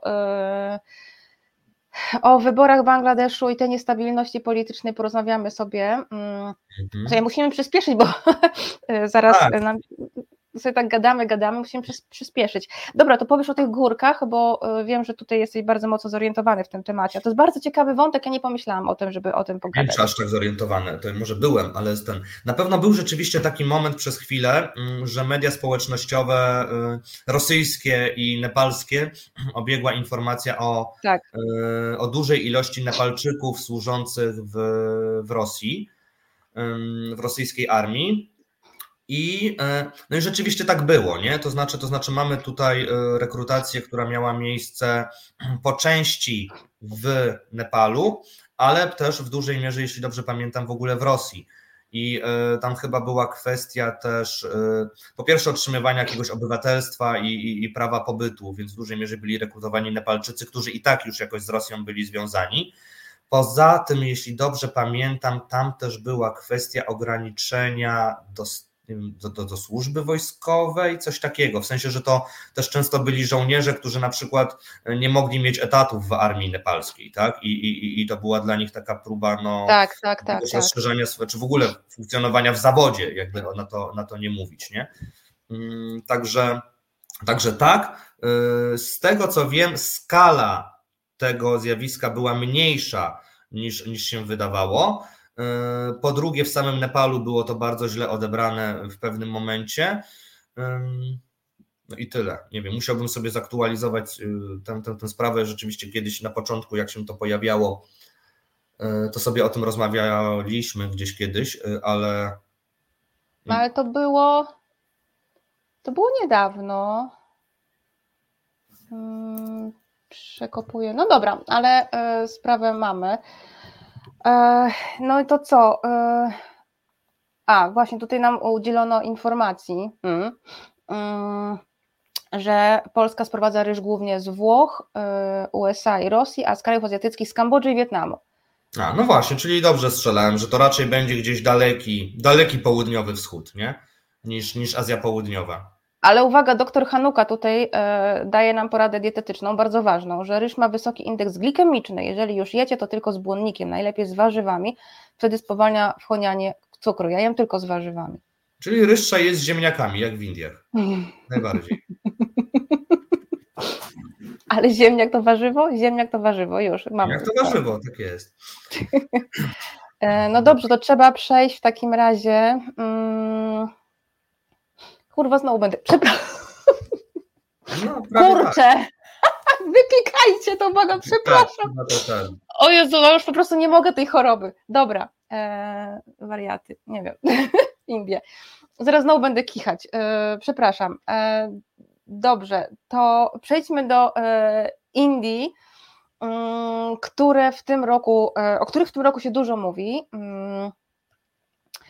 O, Grzesiek Dewam też proszę bardzo, z, warzy- z, z ziemniakami jako warzywem. Tak jest. No i słusznie. E, mówi się bardzo dużo o Indiach. E, o Indiach się w ogóle mówi dużo od wybuchu wojny w Ukrainie, jako tych e, strasznych Indiach, które nie poparły Zachodu w walce z Rosją. Mm, myśmy to już mówili chyba wielokrotnie, dlaczego Indie nie poparły tej walki i raczej nie poprą. I czy to wpłynie dla nich negatywnie? Nie. Frytki z ryżem, bo Jezu. E, dobra, e, natomiast o Indiach się znowu teraz mówi, bo stały się najludniejszym krajem świata. Uwaga, przegoniły Chiny, które mają z kolei problem w drugą stronę, bo mają, jak większość krajów mm, Azji, e, Blanka, normalny język. Dziękuję. Przepraszam. Jezu, się spalę ze wstydu. E, mają problem tak samo jak na przykład y, Korea Południowa, Korea Północna też. Y, płakał y, przywódca Korei Północnej, popłakał się, nie wiem czy widzieliście ten filmik, on jest, tak, on jest, to jest cudne, on się popłakał, um, uronił łzę, wytarł chusteczką. Tak, w tym, mhm. jak tylko powiedziano właśnie na jakimś zebraniu partyjnym, że dzieci się nie rodzą, to Kim płakał. Mm, I e, w momencie, kiedy Kim e, wytarł, e, otarł chusteczką Zaczęły łzy, się rodzić dzieci. Z tych łez powstały, tak, bardzo słusznie. Nie, no to wszyscy, cały ten zaczął płakać, wszyscy płakali. To, wszyscy to, robić dzieci, ale ten... Nie no, tak, dobra, to może do tych Indii. Um, No, o tych Indiach tak, o tych Indiach jest głośno yy, i, i, mam wrażenie, że kilka znowu byśmy mogli takich obszarów tutaj, tutaj pokazać, tak? Yy, takich elementów, które z, z sytuacją w Indiach są związane. Pierwsza sprawa to rzeczywiście reakcja na mm, konflikt, yy, konflikt ukraiński, na agresję rosyjską na Ukrainę. Tutaj Indie z bardzo wielu powodów zachowały, eufemistycznie mówiąc, dystans, tak? E, no, jest to związane z bardzo wieloma rzeczami, tak? Z, z relacjami gospodarczymi z Rosją, z pewną niechęcią Indii do Stanów Zjednoczonych, które jeszcze trwa z czasów zimnej wojny, o zupełnie, zupełnie inną perspektywą geopolityczną, oczywiście, z problemami wewnętrznymi samych Indii. Mm, także, także tutaj na pewno można by o tym dalej, y, dalej mówić. Natomiast no co, no Indie, Indie mają wiele problemów wewnętrznych yy, związanych z, z, z, sytuacją gospodarczą, ale przede wszystkim z polityką społeczno, mniejszościowo, yy, etniczno, nie wiem, religijno-językową. Yy, więc to jest sprawa ważna. No i, i Indie też żyją w takim, w takim, w takim rozkroku geopolitycznym, ponieważ z jednej strony wiedzą, że muszą być w sojuszu ze Stanami Zjednoczonymi mhm. E, przeciwko Chinom, a z drugiej strony jest to chyba jedna z ostatnich, jeden z ostatnich sojuszników, których by chcieli sobie wybrać. Także tutaj Indie, e, no, z jednej strony co chwilę są w jakichś tam kładach, niekładach i innych układach międzynarodowych stymulowanych przez, przez władze amerykańskie, a z drugiej strony bardzo często się wycofują, wstrzymują się od głosu i, i tak udają, że, że tak, tak, tak, my, my tak, ale... ale... No ale też Indie są bardzo dumne z tego zmiana e, największej A, demokracji e, świata. Tak, tak, tak, bo, bo, bo od tego zaczęłaś. No na pewno, to jest, to jest ogromne wydarzenie, ogromne wydarzenie przede wszystkim Nie, nie, nie, nie, ja mówiłam o, o tym, że, e, że są taką e, demokracją mm, A, no tak, tak. i że się przytulają chętnie do państw demokratycznych. No tak. Mm, największa demokracja świata i w ogóle. No. Najstarsza no. i tak dalej. No dobra, ale polecieli w kosmos, to jest ważne, prawda? Jest... Tak, przekroczyli populacyjnie Chiny, to się zdarzyło najprawdopodobniej już kilka lat temu, ale teraz no. oficjalnie. Mhm. Też tak jak powiedziałaś, pamiętać trzeba o tym, że nie liczy się to, e, ile się ludzi ma, tylko jakich się ma ludzi i w jakim wieku przede wszystkim. O, nie? właśnie. E, I, mhm. i, I, to jest ważne, że tutaj, tutaj w Indiach to wygląda, ale trzeba pamiętać też o tym, że oprócz hurra optymizmu mieliśmy głosy takie bardzo e, dystansujące całą tę sytuację w Indiach i też pokazujące, że te tempo przyrostu, kwestia wieku też w Indiach nie jest wcale tak kolorowa, jak mogłoby się wydawać. Nie? No e, nie, nie jest, bo e, tak de facto to troszeczkę się e, dzieci rodzi mniej. Ja nie wiem, czy. Nie... To znaczy, nadal rodzi się dużo, ale to też spowalnia, nie? To spowalnia, to spowalnia. No jest jakaś tam polityka rodzinna prowadzona, ale chyba głównie wymierzona w muzułmanów. Hmm. No ale dobra, to, to, nie, to już nieistotne. Natomiast e, no to jest młoda populacja, chyba młodsza niż chińska, ale no też nie, nie, nie, nie, nie taki hura optymizm nie jest e, wskazany. No dobra, polecieli w kosmos. To jest bardzo ważne wydarzenie dla Indii w sierpniu. E, w sierpniu. W sierpniu. Nie tylko, nie tylko z punktu widzenia prestiżu, no bo okej, okay, dołączyły do elitarnej grupy państw, które poleciały na Księżyc. To nie chodzi tylko o prestiż, tylko chodzi o wymierne, mm, wymierne e, kwestie takie jak e, pieniądze po prostu, których Indie potrzebują. Mhm, oczywiście, no, za tym idzie i współpraca międzynarodowa, i wymiana technologiczna, i e, cała, cała, cała wielka infrastruktura, która za tym idzie, tak, i która jest przyciągana przez takie państwo. Poza tym no, ta kwestia wizerunkowa, ale wielowymiarowo, nie? czyli nie tylko to, że po prostu polecieliśmy i ok, e, ale też pokazywanie, że jesteśmy tutaj istotni, jeżeli chodzi o nowe technologie, że nie tylko Chiny, tak, nie tylko Chiny, że my również, e, że to jest właśnie zasługa tej klasy średniej gigantycznej rosnącej. Tak. To był bardzo ważny komunikat wewnętrzny, bardzo ważny komunikat wewnętrzny, właśnie pokazujący, jak dużo się udało zrobić, że Indie są naprawdę znowu nowoczesne, tak, że już wstaliśmy z kolan po tych, jak to, jak to mówią politycy mm, hinduskiej prawicy, po 700 latach kolonializmu, tak, tak bo oni doliczają tak. oczywiście czas panowania muzułmańskiego. Więc tak. tutaj tutaj rzeczywiście no, mamy do czynienia z bardzo ważnym wydarzeniem, które jeśli chodzi o region, na pewno też będzie przyciągało, nie wiem, osoby, które się w tych kierunkach kształcą, z Bangladeszu, z Nepalu, ze Sri Lanki. No po prostu Indie będą tutaj sobie budowały też kapitał, infrastrukturę, e, wszystko, co z tym będzie związane. Plus, jak się udało, no to jest bardzo duża opcja, że jeszcze więcej pieniędzy z budżetu będzie można na taki cel dalej wyszarpać. No powiedzmy też bardzo ważną rzecz, że biznes czy ten sektor kosmiczny to nie tylko kwestia samych lotów y, w kosmos, chociaż one są oczywiście ważne, zwłaszcza, że mm, na Księżycu jest ten ważny dla nas pierwiastek, z którego być może ludzkość w przyszłości będzie pozyskiwała mm, energię tak, to jest właśnie, nie? Tutaj rozmawiałaś, rozmawiałaś wielokrotnie z ekspertami e, no, na temat znaczenia, znaczenia kosmosu, takiego już samego w sobie, nie? Że to nie jest tylko kwestia wizerunku i naszej tak. geopolityki, ale to jest przyszłość i, i, i funkcjonowanie w przyszłości.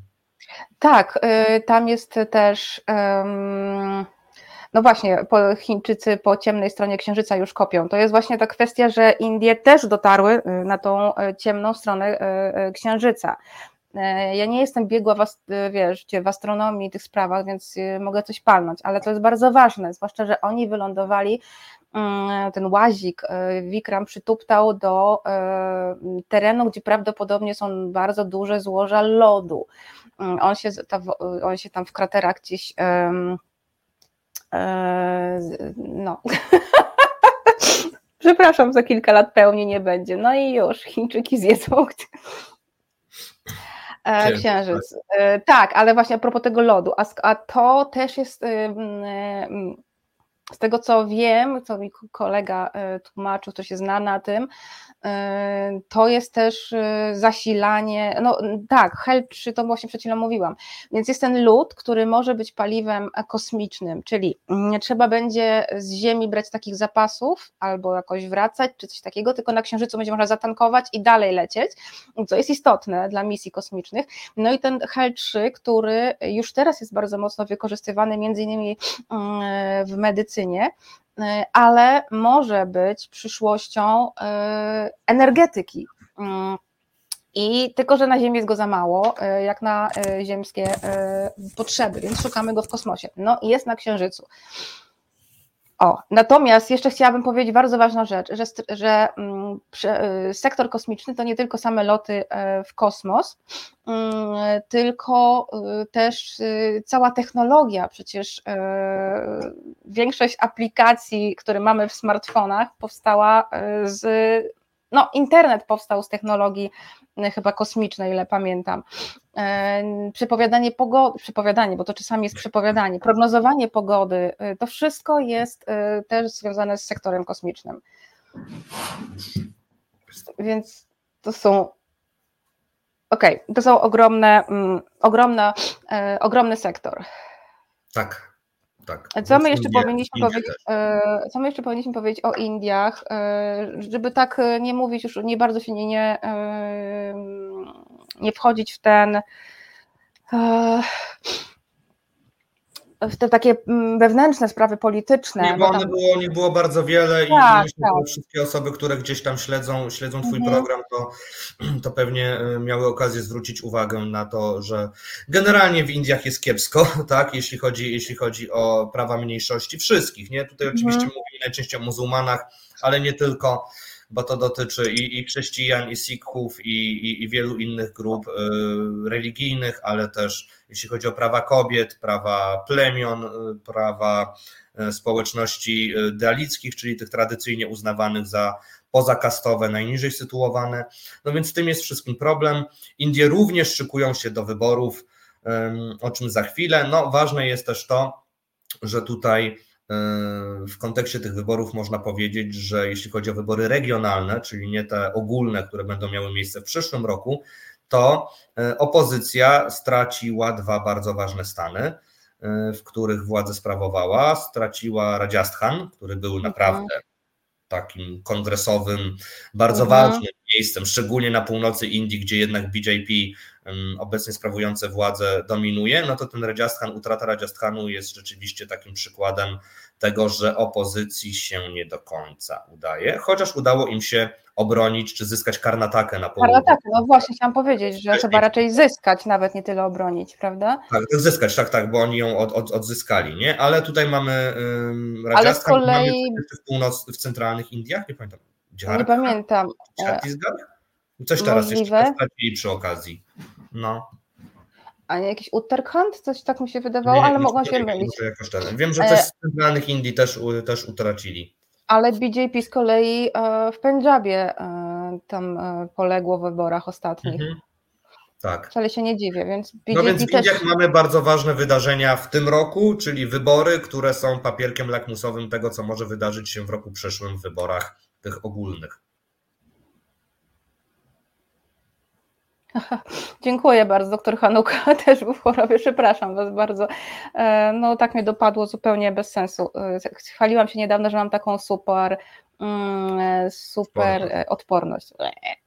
O ropie ruskiej, ropa ruska. No ropa ruska będzie płynąć do Indii tak długo jak będzie tania, a będzie, i tań, będzie tańsza niż z innych krajów, no to będzie płynąć, tak jak właśnie powiedzieliśmy, po pierwsze, mm, Narendra Modi zrobi wszystko, żeby. E, są wybory, tak? E, Narendra Modi musi nakarmić lud, brzydko mówiąc. Gospodarka. Mm, więc gospodarka będzie na pierwszym miejscu, zawsze. tak. I jeżeli, e, jeżeli będzie mógł kupić tanią ropę od ruskich, e, to ją po prostu będzie kupował. A w tej chwili e, rosyjska ropa jest dużo, dużo tańsza niż ta mm, irańska czy, czy saudyjska. Z Iranu naj, najwięcej sprowadzała Indie. Mm, natomiast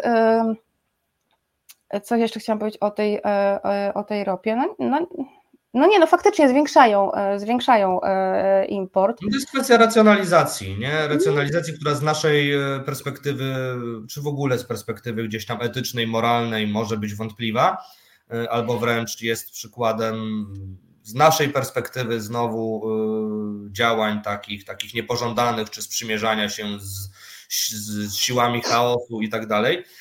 No ale często dla, dla tych państw to jest po prostu kwestia racjonalnej decyzji. Tak? E, Poza tym, co, e, co, co, no, co, co ma sens gospodarczy, eko, no właśnie gospodarczy, ekonomiczny, czy, czy, czy nie wiem, infrastrukturalny, geopolityczny, lokalnie.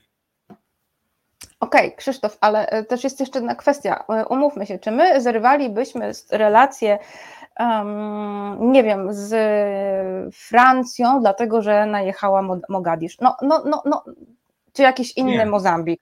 No, dla, tak, tak, samo Ukraina jest, e, jakkolwiek jest to e, przykre, e, to e, Ukraina dla Indii jest jakimś tam kraikiem gdzieś, gdzieś daleko. No jeżeli Poland, tak, no to jest Poland, Holland, Veryzyt, no to, to, dopiero, to dopiero o Ukrainie, nie? I my też musimy pamiętać o czymś, co oczywiście jakby Kwestie tam moralności i tak dalej to jest jedna sprawa, nie? Ale moralności zasadniczo nie ma w polityce, a tym bardziej w geopolityce. I na przykład ja pamiętam, chyba Norman Davis pisał w, w Europie, Boże Igrzysko, nie wiem, ale pisał o tym, dlaczego, dlaczego Polska tak źle wyszła w Jałcie, tak, na Jałcie. I musimy pamiętać o jednej prostej rzeczy, że pokolenie osób, które decydowało o porządku po II wojnie światowej, to były osoby, które rodziły się, wychowały się i większość swojej działalności publicznej sprawowały w czasach, kiedy Polski nie było już od iluś tam set lat. Dokładnie. I dla Churchilla na przykład taka nowo powstała Polska w, nie wiem, w 1918 to był przykład jakichś niepokojących trendów narodowych do rozwalania imperiów. Dokładnie tak. I mhm. Y, dla polityków indyjskich jakieś państwo, które powstało w wyniku rozpadu Związku y, Radzieckiego, no jest. Co ich, to, to, czy nie wiem, czy Ukraińcy mają odrębną tożsamość, czy mają prawo do samostanowienia, czy są odrębnym narodem i tak dalej, zupełnie ich nie interesuje. Zupełnie. Chyba, że y, jest kwestia y, nawet właśnie jakiegoś tam Kaszmiru. No właśnie, ale to też, też, jest argument, y, też jest argument trochę właśnie w drugą stronę. To znaczy Indie bardzo nie O właśnie. Grzesiek Demon na to zwraca uwagę. Uh-huh, uh-huh. Indie są państwem, które jest sklejone z wielu części. Z części o odrębnych tożsamościach etnicznych, religijnych, o często odrębnej historii politycznej, tak? Bardzo wiele z tych nie wiem, części Indii nie było wcześniej w Indiach, tak? Albo stanowiły jakieś odrębne księstwa czy państwa. E, dla Indii argument z tożsamości narodowej nie jest żadnym argumentem. Tak? Dokładnie. Bo z punktu widzenia Indii, to, że my się czujemy kimś innym, to nie jest argument, że możemy o sobie stanowić, bo Indie nie mogą na coś takiego pozwolić, bo nadal na, nagle momentalnie e, kwestia polityki wewnętrznej związanej z Kaszmirem, z Pakistanem, z nie wiem, Arunachal Pradesh, ze wszystkimi stanami północnego wschodu, z Tamil Nadu, wszystko się zacznie sypać. Tak? Więc e, dla Indii ten argument powiedziałbym, że, że to jest jakieś odrębne państwo, które powstało w wyniku rozpadu Związku Radzieckiego i, i, i powinno być suwerenne. Dla większości polityków indyjskich nie. Mm. Dokładnie tak. To no. właśnie chciałam powiedzieć. No. Jest to wręcz właśnie e, nie, znaczy też poparcie Rosji, która najechała Ukrainę, nie poparcie, przepraszam, y, potępienie Rosji, która najechała Ukrainę, mm, no mm, mogłoby sprawić, że okej, okej, okej, ale przecież w Indiach też chce Kaszmir na przykład się oderwać, czy tak, jak właśnie, tak jak, no tak jak mówisz, nie? Tak jak mówisz, tak jak, tak jak pisze Grzesiek, no na poziomie ludzi, nie tylko polityków, ale samej przestrzeni internetowej Indii, no to właśnie pamiętajmy, oni nie mają jakiejś super znajomości realiów historii Europy powojennej, tak? Y, sorry, a my mamy tak? Jak e, by był problem na przykład, e, porozmawiajmy z jakimkolwiek, nie wiem, zróbmy sobie sondę ze setką wybranych Polaków na ulicy i porozmawiajmy o konflikcie o Kaszmir. Dokładnie, tak? dokładnie tak. To, to, to ta wiedza jest zerowa. I tak mhm. samo w Indiach, no ludzie po prostu nie znają historii tam, nie wiem, starań jakichś narodowo-wyzwoleńczych Ukrainy, nie wiedzą, czym był ten Związek Radziecki, jak on powstał, jak on funkcjonował, jak się rozpadł. Tej wiedzy nie ma. W związku z tym też nie ma poparcia dla takich działań Ukrainy, a z kolei e, widzi się tutaj zawsze rozgrywkę e, znacznie szerzej zakrojoną i e, używa się tego argumentu, że jest to mieszanie się Stanów Zjednoczonych w sprawy regionu. To jest to, co podnoszą zawsze Chiny, zawsze podnosi Iran i również w Indiach taka narracja jest obecna, dlatego że Indie też nie chcą, żeby Stany im mówiły, co mają robić. A Stany Dokładnie. bardzo chętnie ostatnio Indiom, Indiom mówią, co mają robić, chociażby w przypadku tych konfliktów etnicznych e, w północno-wschodniej części Indii, mhm. kiedy nagle ambasador e, USA w New Delhi zaczął mówić, że e, Stany mogą pomóc w mediacji i z jaką olbrzymią negatywną reakcją się to spotkało, również polityków opozycji w Indiach. Ale ja to rozumiem. Tutaj, znaczy kongres też chyba nie miał za bardzo wyjścia, że musiał się oburzyć.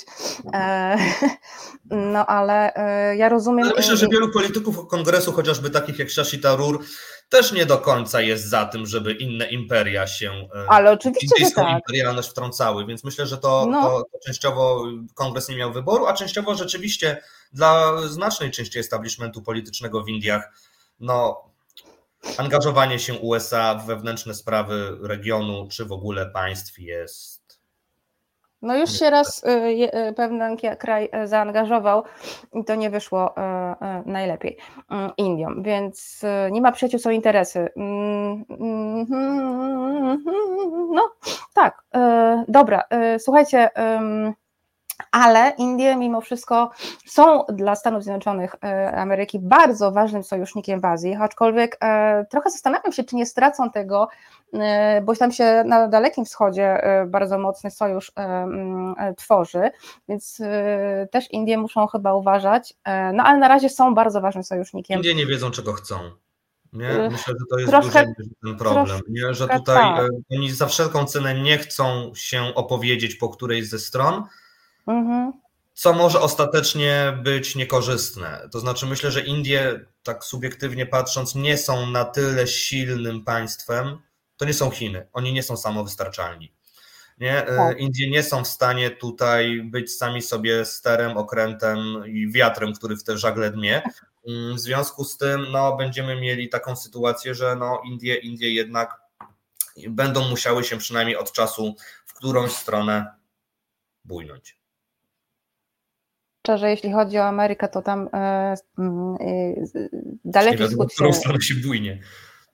Oj, rzeczywiście. No dobrze, ale y, jest, są Indie są częścią wielu, um, kilku sojuszy, mówiłeś o Kładzie, ale także takich or, inicjatyw gospodarczych, na przykład ostatnio E, na G20, na szczycie G20 we wrześniu ogłoszono powstanie mm, korytarza gospodarczego Indie, Bliski Wschód, e, e, Europa. No i to oczywiście pierwsze, co się nasuwa, to pytanie, czy jest to konkurencja dla chińskiego pasa i szlaku. Odpowiedź, no cóż, mm, no tak. E, no właśnie, co my wiemy o tym, e, o tej inicjatywie tego korytarza? E, co wiemy o tej inicjatywie korytarza? Ja myślę, że tutaj musimy patrzeć sobie na to rzeczywiście w perspektywie nieco, nieco właśnie szerszej i tych starań w ogóle regionalnych, żeby jakoś tę przeciwwagę dla Chin budować. No, mam wrażenie, że szanse są duże o tyle, o ile Chiny się wycofują. Tak? Chiny, tak. Chiny troszeczkę zwalniają. Y, troszeczkę ten impet, który, który był planowany, nie wychodzi. To jest po części problem y, jeszcze rzeczywistości post-covidowej, y, na pewno w Chinach, ale też mam wrażenie no, no, no, sytuacji wewnętrznej. Chiny muszą sobie trochę rzeczy uporządkować. Xi przejął władzę niemal całkowicie, co nie oznacza, że całkowicie.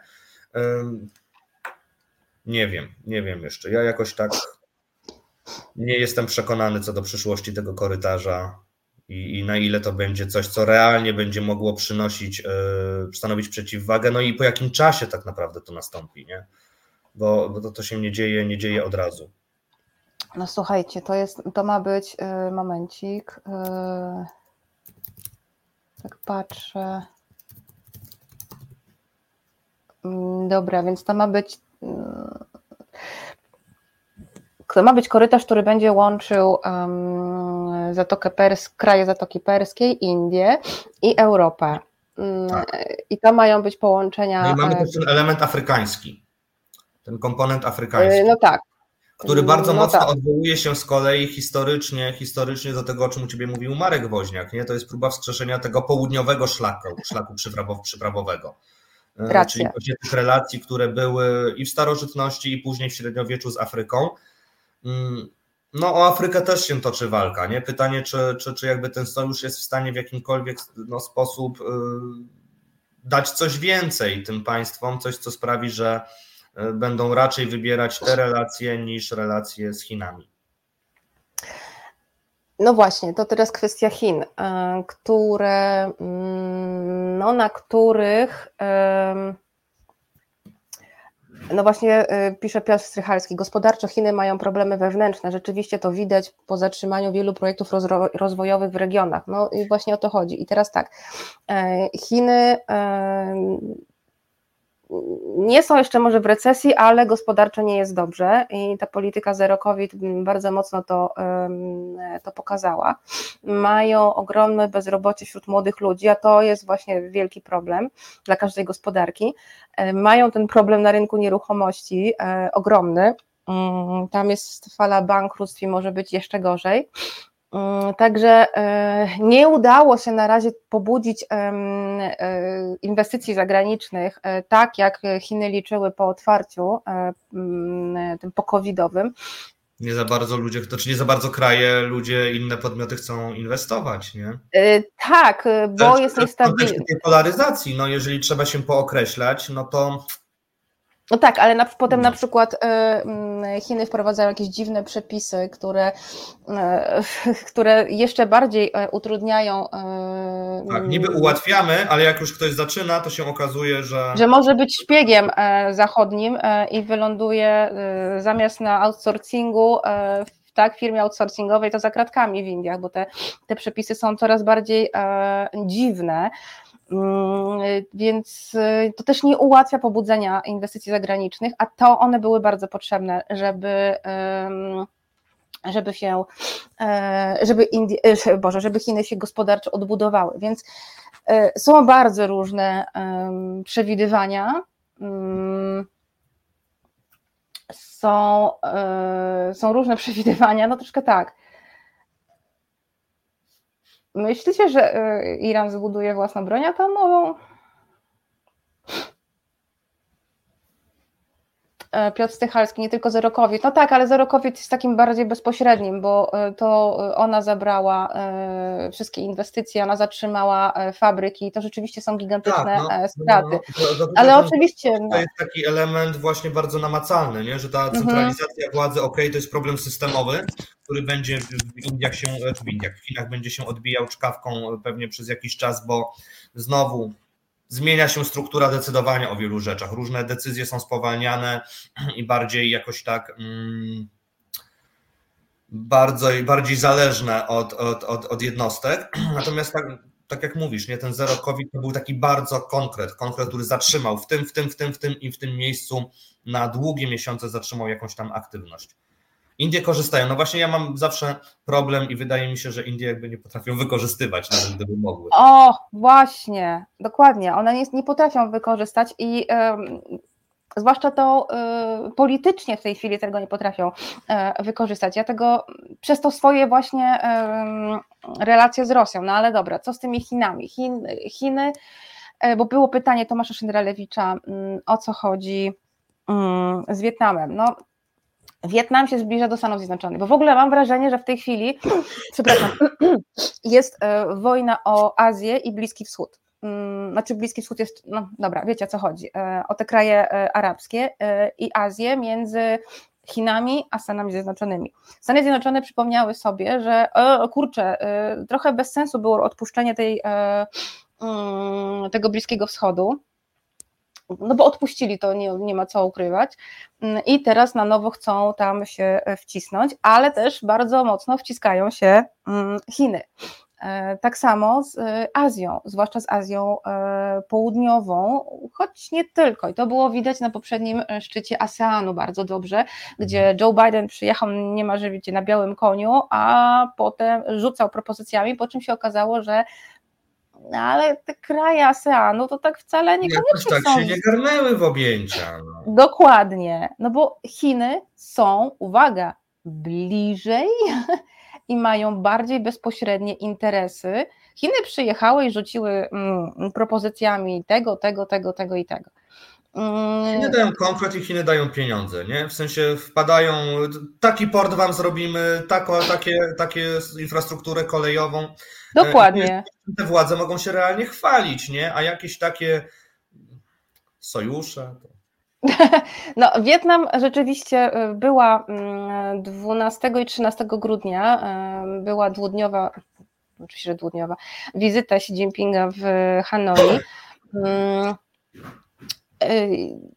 To było bardzo ważna, to była bardzo ważna wizyta, ona nastąpiła chyba trzy miesiące, trzy czy jakieś, no jakoś tak mniej więcej, po tym jak w Wietnamie był Joe Biden i po tym jak e, władze, e, delegacja wietnamska była w, mm, w Waszyngtonie, w Stanach Zjednoczonych Ameryki, mm, e, Chiny się trochę wystraszyły, mm, bo chcą konsolidować, znaczy nie chcą, żeby kraje azjatyckie wpadały w łapki amerykańskie tym bardziej, że wpadły już y, z ich, z ich z punktu widzenia y, Korea Południowa, która się bardzo mocno y, tuli.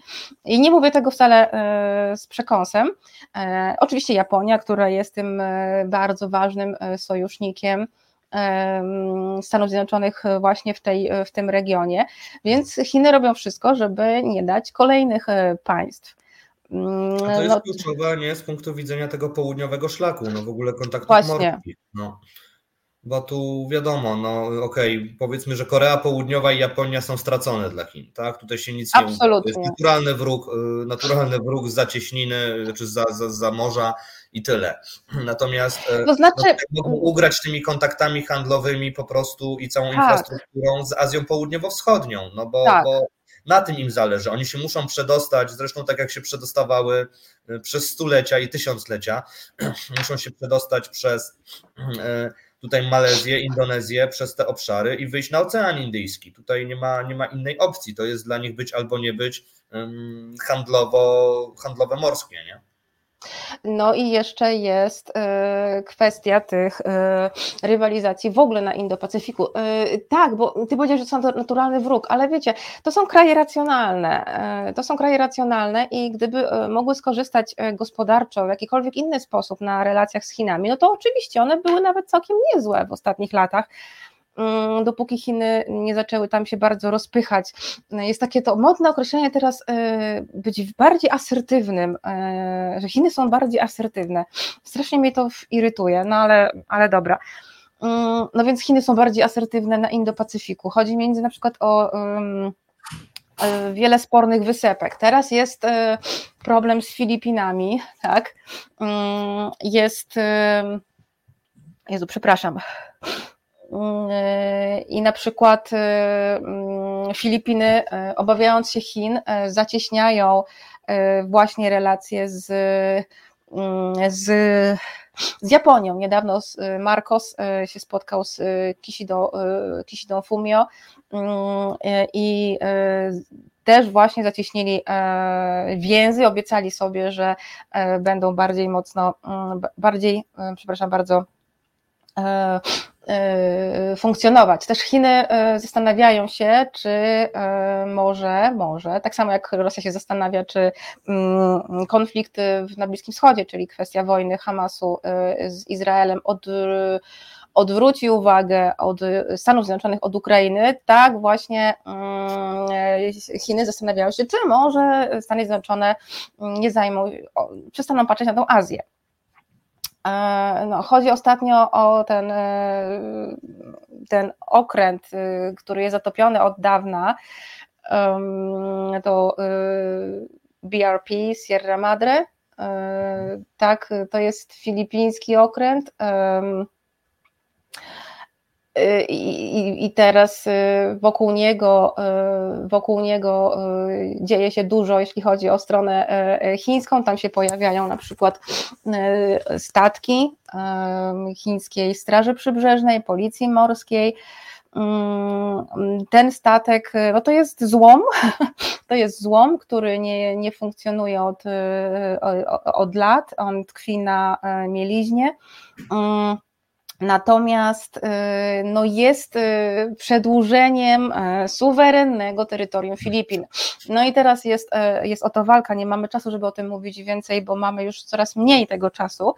Mm, no, ale y, to też może w sumie moglibyśmy przejść do tych tendencji i przemian, bo tu jest taka ogromna tendencja. Tak. Przepraszam bardzo. Jakiej tendencji teraz mówisz? Myślisz? Mówię o tym, że. E, przepraszam bardzo. Mm, e, mówię o tym, że Daleki Wschód zacieśnia bardzo mocno e, hmm. więzy też ze Stanami Zjednoczonymi Ameryki. Mm, Korea Południowa, odkąd nowy prezydent Yoon Suk Yeol objął właśnie prezydenturę kapitanie Stratford, ale w Turcji byliśmy dosyć niedawno, już nie zdążymy jej rzeczywiście omówić. Poza tym na Turcji to ja w ogóle nic nie powiem. Znaczy, Blanka mówiła ten, e, nie, ja już i tak tutaj, jeśli chodzi o te sojusze, sojusze indopacyficzne, to ja tak w uczony sposób kiwam głową, e, tak? nie, nie, no słuchajcie, no e, jest taka sprawa, że Azja bardzo się boi mm, Korei Północnej i Chin. Mm, z naciskiem na Koreę Północną. E, Korea Północna e, wyprawia e, straszne rzeczy, cały czas prowadzi testy, czy te testy jądrowe między innymi. Mm, czasami rakiety naruszają terytoria, czy też te strefy identyfikacji obrony powietrznej Korei Południowej mm, i Japonii, więc no, oczywiste jest, że te kraje się boją i zacieśniają sojusze między sobą. Do tego stopnia, że mm, muszą, e, muszą zakopać topór wojenny mm, ze względu na dwie, e, dwie kwestie, e, zaszłości historyczne. I to się udaje coraz bardziej. To mhm. jest kwestia pracowników przymusowych, wcielanych, no, jak sama nazwa wskazuje, przymusowo przez Japończyków którzy wówczas okupowali Japonię mm, w czasie między innymi II wojny światowej i wcześniej, Mm, natomiast oraz tych pracownic seksualnych, o których już tutaj wielokrotnie mówiliśmy, niewolnic seksualnych, seksualnych przepraszam, to, to jest właściwsze słowo. I to się udaje. To się udaje. Jest teraz problem. Ja nawet się zastanawiam, czy e, Korea Południowa nie wejdzie do kładu, jako, tylko że to wtedy to już nie będzie e, kład, nie będzie czterostronny sojusz. Kład, kład i spółka, tak? Mm, jest problem mm, teraz, e, jest problem tej wody z Fukushimy niestety, mhm. nieszczęsnej, mm, bo rządy, bo, znaczy tak, ludzie się boją e, tej wody i e, no, są wprowadzane pewnego rodzaju ograniczenia w Chinach, w Korei Południowej, e, ograniczenia na handel z Japonią, z tych regionów właśnie Fukushimy, mówię o handlu rybami i owocami morza. Rządy robią wszystko, żeby przekonać ludność, że jednak nie, nie, nie, nie, że wszystko jest ok, żeby już tylko nie było kolejnej międzynarodowej, przepraszam brzydko mówiąc, dramy dyplomatycznej bo w tej chwili ważniejsza jest ta nadrzędna e, rzecz. Mhm. Nadrzędny cel, jakim jest bezpieczeństwo, e, szeroko rozumiane bezpieczeństwo.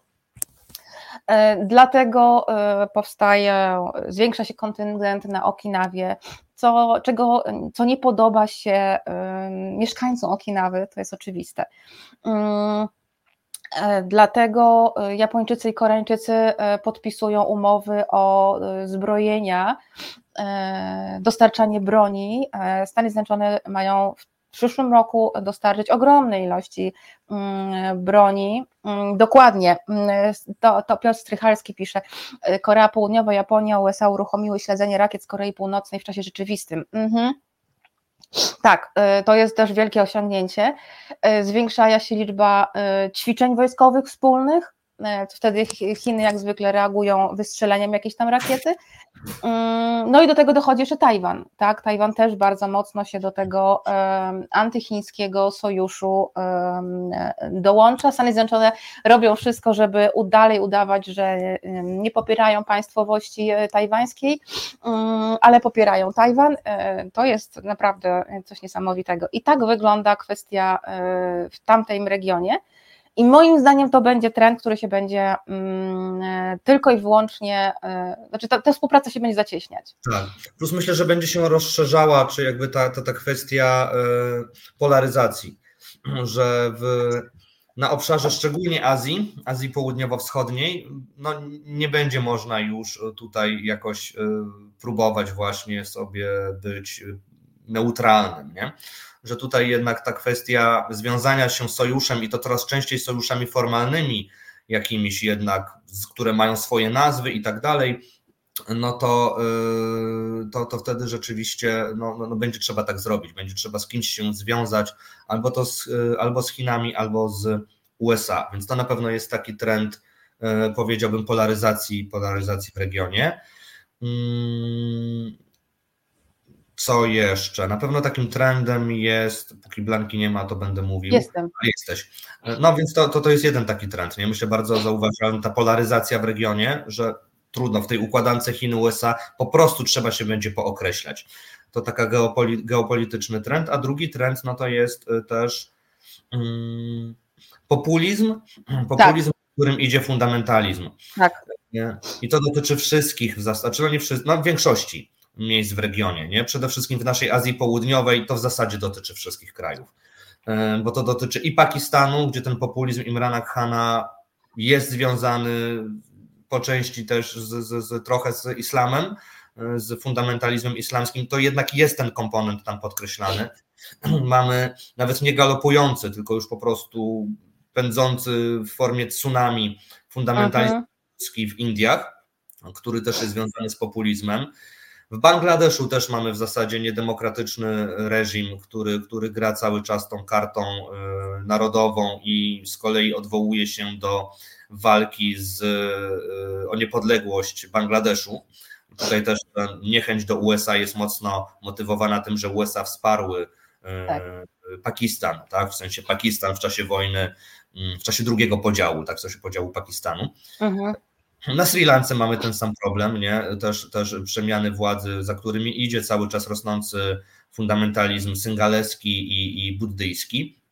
Także, także mamy tę tendencję, ale z kolei myślę, że możemy powiedzieć też, e, czy ty powiesz, bo ja się nie znam, o tych miejscach, które się liberalizują, a których byśmy o to nie posądzali. E, no tak, to Jakiś jest... pozytywny akcent, bo tutaj Wojtek pisze o pozytywnych akcentach, to może Tak. sukces Arabii Saudyjskiej? Yy, Znaczy na pewno powiedzieliśmy o Indiach, yy, o ich sukcesie. Yy, To jest oczywisty sukces yy, i, i o, o tym kosmosie yy, i tego bym nie, nie doceniała. Natomiast tak, Arabia Saudyjska bardzo mocno yy, się liberalizuje, yy, tak zwany MBS, yy, czyli następca tronu i no, rzeczywisty władca Arabii Saudyjskiej doskonale zdaje sobie sprawę, że Arabia Saudyjska w takim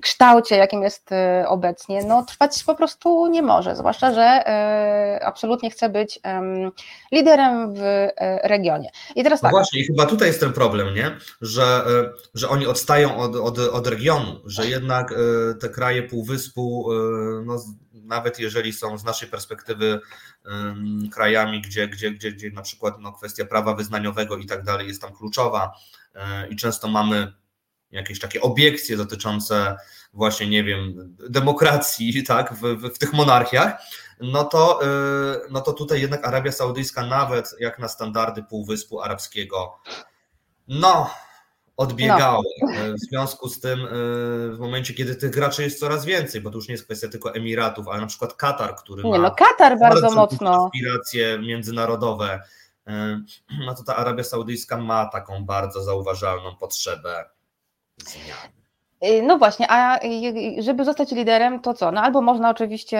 e, podbić e, zbrojnie państwa, ale to już nie mamy XIII wieku, e, czy tam nawet VIII-IX, gdy Arabowie mieli swoje największe podboje. Mm, W związku z czym co zrobimy? No, no rozrastamy się gospodarczo. Żeby, mm, żeby wzrosnąć gospodarczo, trzeba przede wszystkim co zrobić? Zwiększyć rynek pracy. A żeby zwiększyć rynek pracy, to trzeba dopuścić kobiety na rynek pracy. W związku z czym ostatnie dwa lata mm, to ogromny postęp w zakresie e, praw kobiet. I ja wiem, była ta sprawa niedawno, wszystkie się koleżanki moje podniecały, przepraszam, brzydko mówiąc, m, tą szachistką, która powiedziała, że ona nie pojedzie e, na turniej do Arabii Saudyjskiej, bo musiałaby e, nosić tam hijab, czy czador, czy co tam. tam. Okej, szanuję, jasne, nie ma problemu. E, Natomiast, e, więc kobiety zyskały dużo, bardzo dużo wolności. Oczywiście mówimy to w ramach Arabii Saudyjskiej. No ale jeżeli Mówimy o kobieta. realnych zmianach, a nie o Dokładnie. porównywaniu do reszty świata. I takie zmiany się niestety nie wprowadza jednym dekretem i rewolucją. Jak się takie zmiany wprowadza jednym dekretem, to zazwyczaj trwają one do następnego dekretu, który następuje Dokładnie. Dokładnie, więc mamy także- tutaj taką Tak. ewolucję. Nie, to tego, bo my nigdy nie, bo my tak często tłumaczymy te kraje azjatyckie, my nie bronimy Tak, pewnych niedemokratycznych y, zachowań, czy łamania praw człowieka, czy nierozwijania tych praw człowieka. Tylko niestety musimy mieć świadomość tego, y, i to też chyba nawet ja ostatnio tutaj gdzieś mówiłem, że walka, y, a nie, rozmawialiśmy o tym w Muzeum Azji i Pacyfiku, że walka o prawa kobiet, albo walka chociażby o wyzwolenie chłopów od pańszczyzny w Europie, to nie trwało dekady i tego się nie zrobiło jednym, jednym dekretem. Dokładnie. Tak? Więc, y, więc takie zmiany społeczne głębokie, y, no niestety trwają i trzeba cieszyć się z małych kroczków. Tak, więc e, Arabia Saudyjska się bardzo otwiera na kobiety, otwiera się nawet na e, cudzoziemców, jeśli chodzi o Mekkę, tam jest e, e, taka zrobiona e, luka do wynajmu powierzchni biznesowych w Mekce, Mm, także może kiedyś będzie można spokojnie sobie przyjechać, no nie wiem czy dożyję, ale może.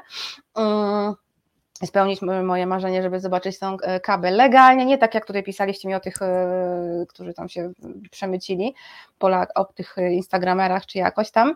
Mm, Natomiast tak, więc Arabia Saudyjska zrobiła postęp w tym i to się odbija rzeczywiście na gospodarce. Natomiast też mam wrażenie, że będzie bardzo duża rywalizacja, już jest duża rywalizacja między tymi krajami właśnie typu ZEA, Arabia Saudyjska i Katar w pojedynku na źródła energii i to na tą czystą energię. Wszystkie te kraje mają ambicje bycie liderem w tym, w tym zakresie. Katar i Arabia Saudyjska na razie e, sobie e, tutaj e, radzą zdecydowanie najlepiej. No więc to też może być jakiś taki trend. Mm, na pewno to, co jest istotne, to to, że żeby to wszystko zrobić, potrzebny jest pokój i stabilność, w związku z czym te państwa moim zdaniem, teraz będę kichać, przepraszam, przepraszam. 200 lat, dożyła tej marki. Oj, no właśnie.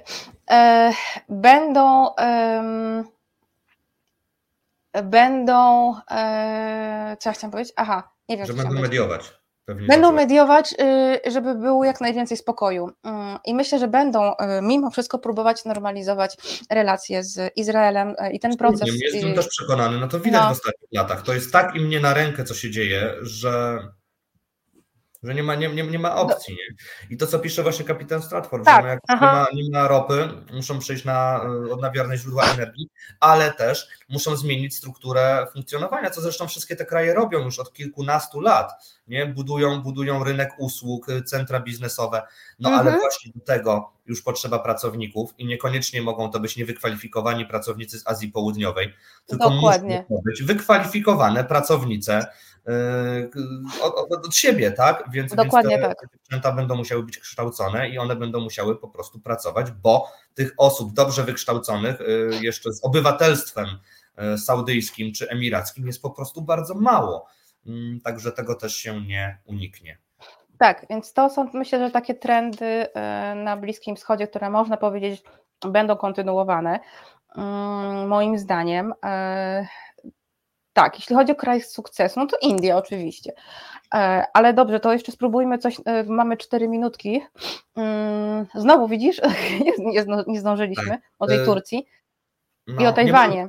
Wojtka, czy ta emancypacja krajów Azji Centralnej od Rosji też może być przykładem pozytywnego sukcesu? Ja się tylko zastanawiam, na ile to będzie emancypacja realna, bo na pewno hmm. wiele tych krajów pokazało niezależność, co było moim zdaniem bardzo widoczne kiedy tam była kwestia właśnie wspierania militarnego Rosji i tak dalej, to, to, to był taki ewidentny znak, że nie.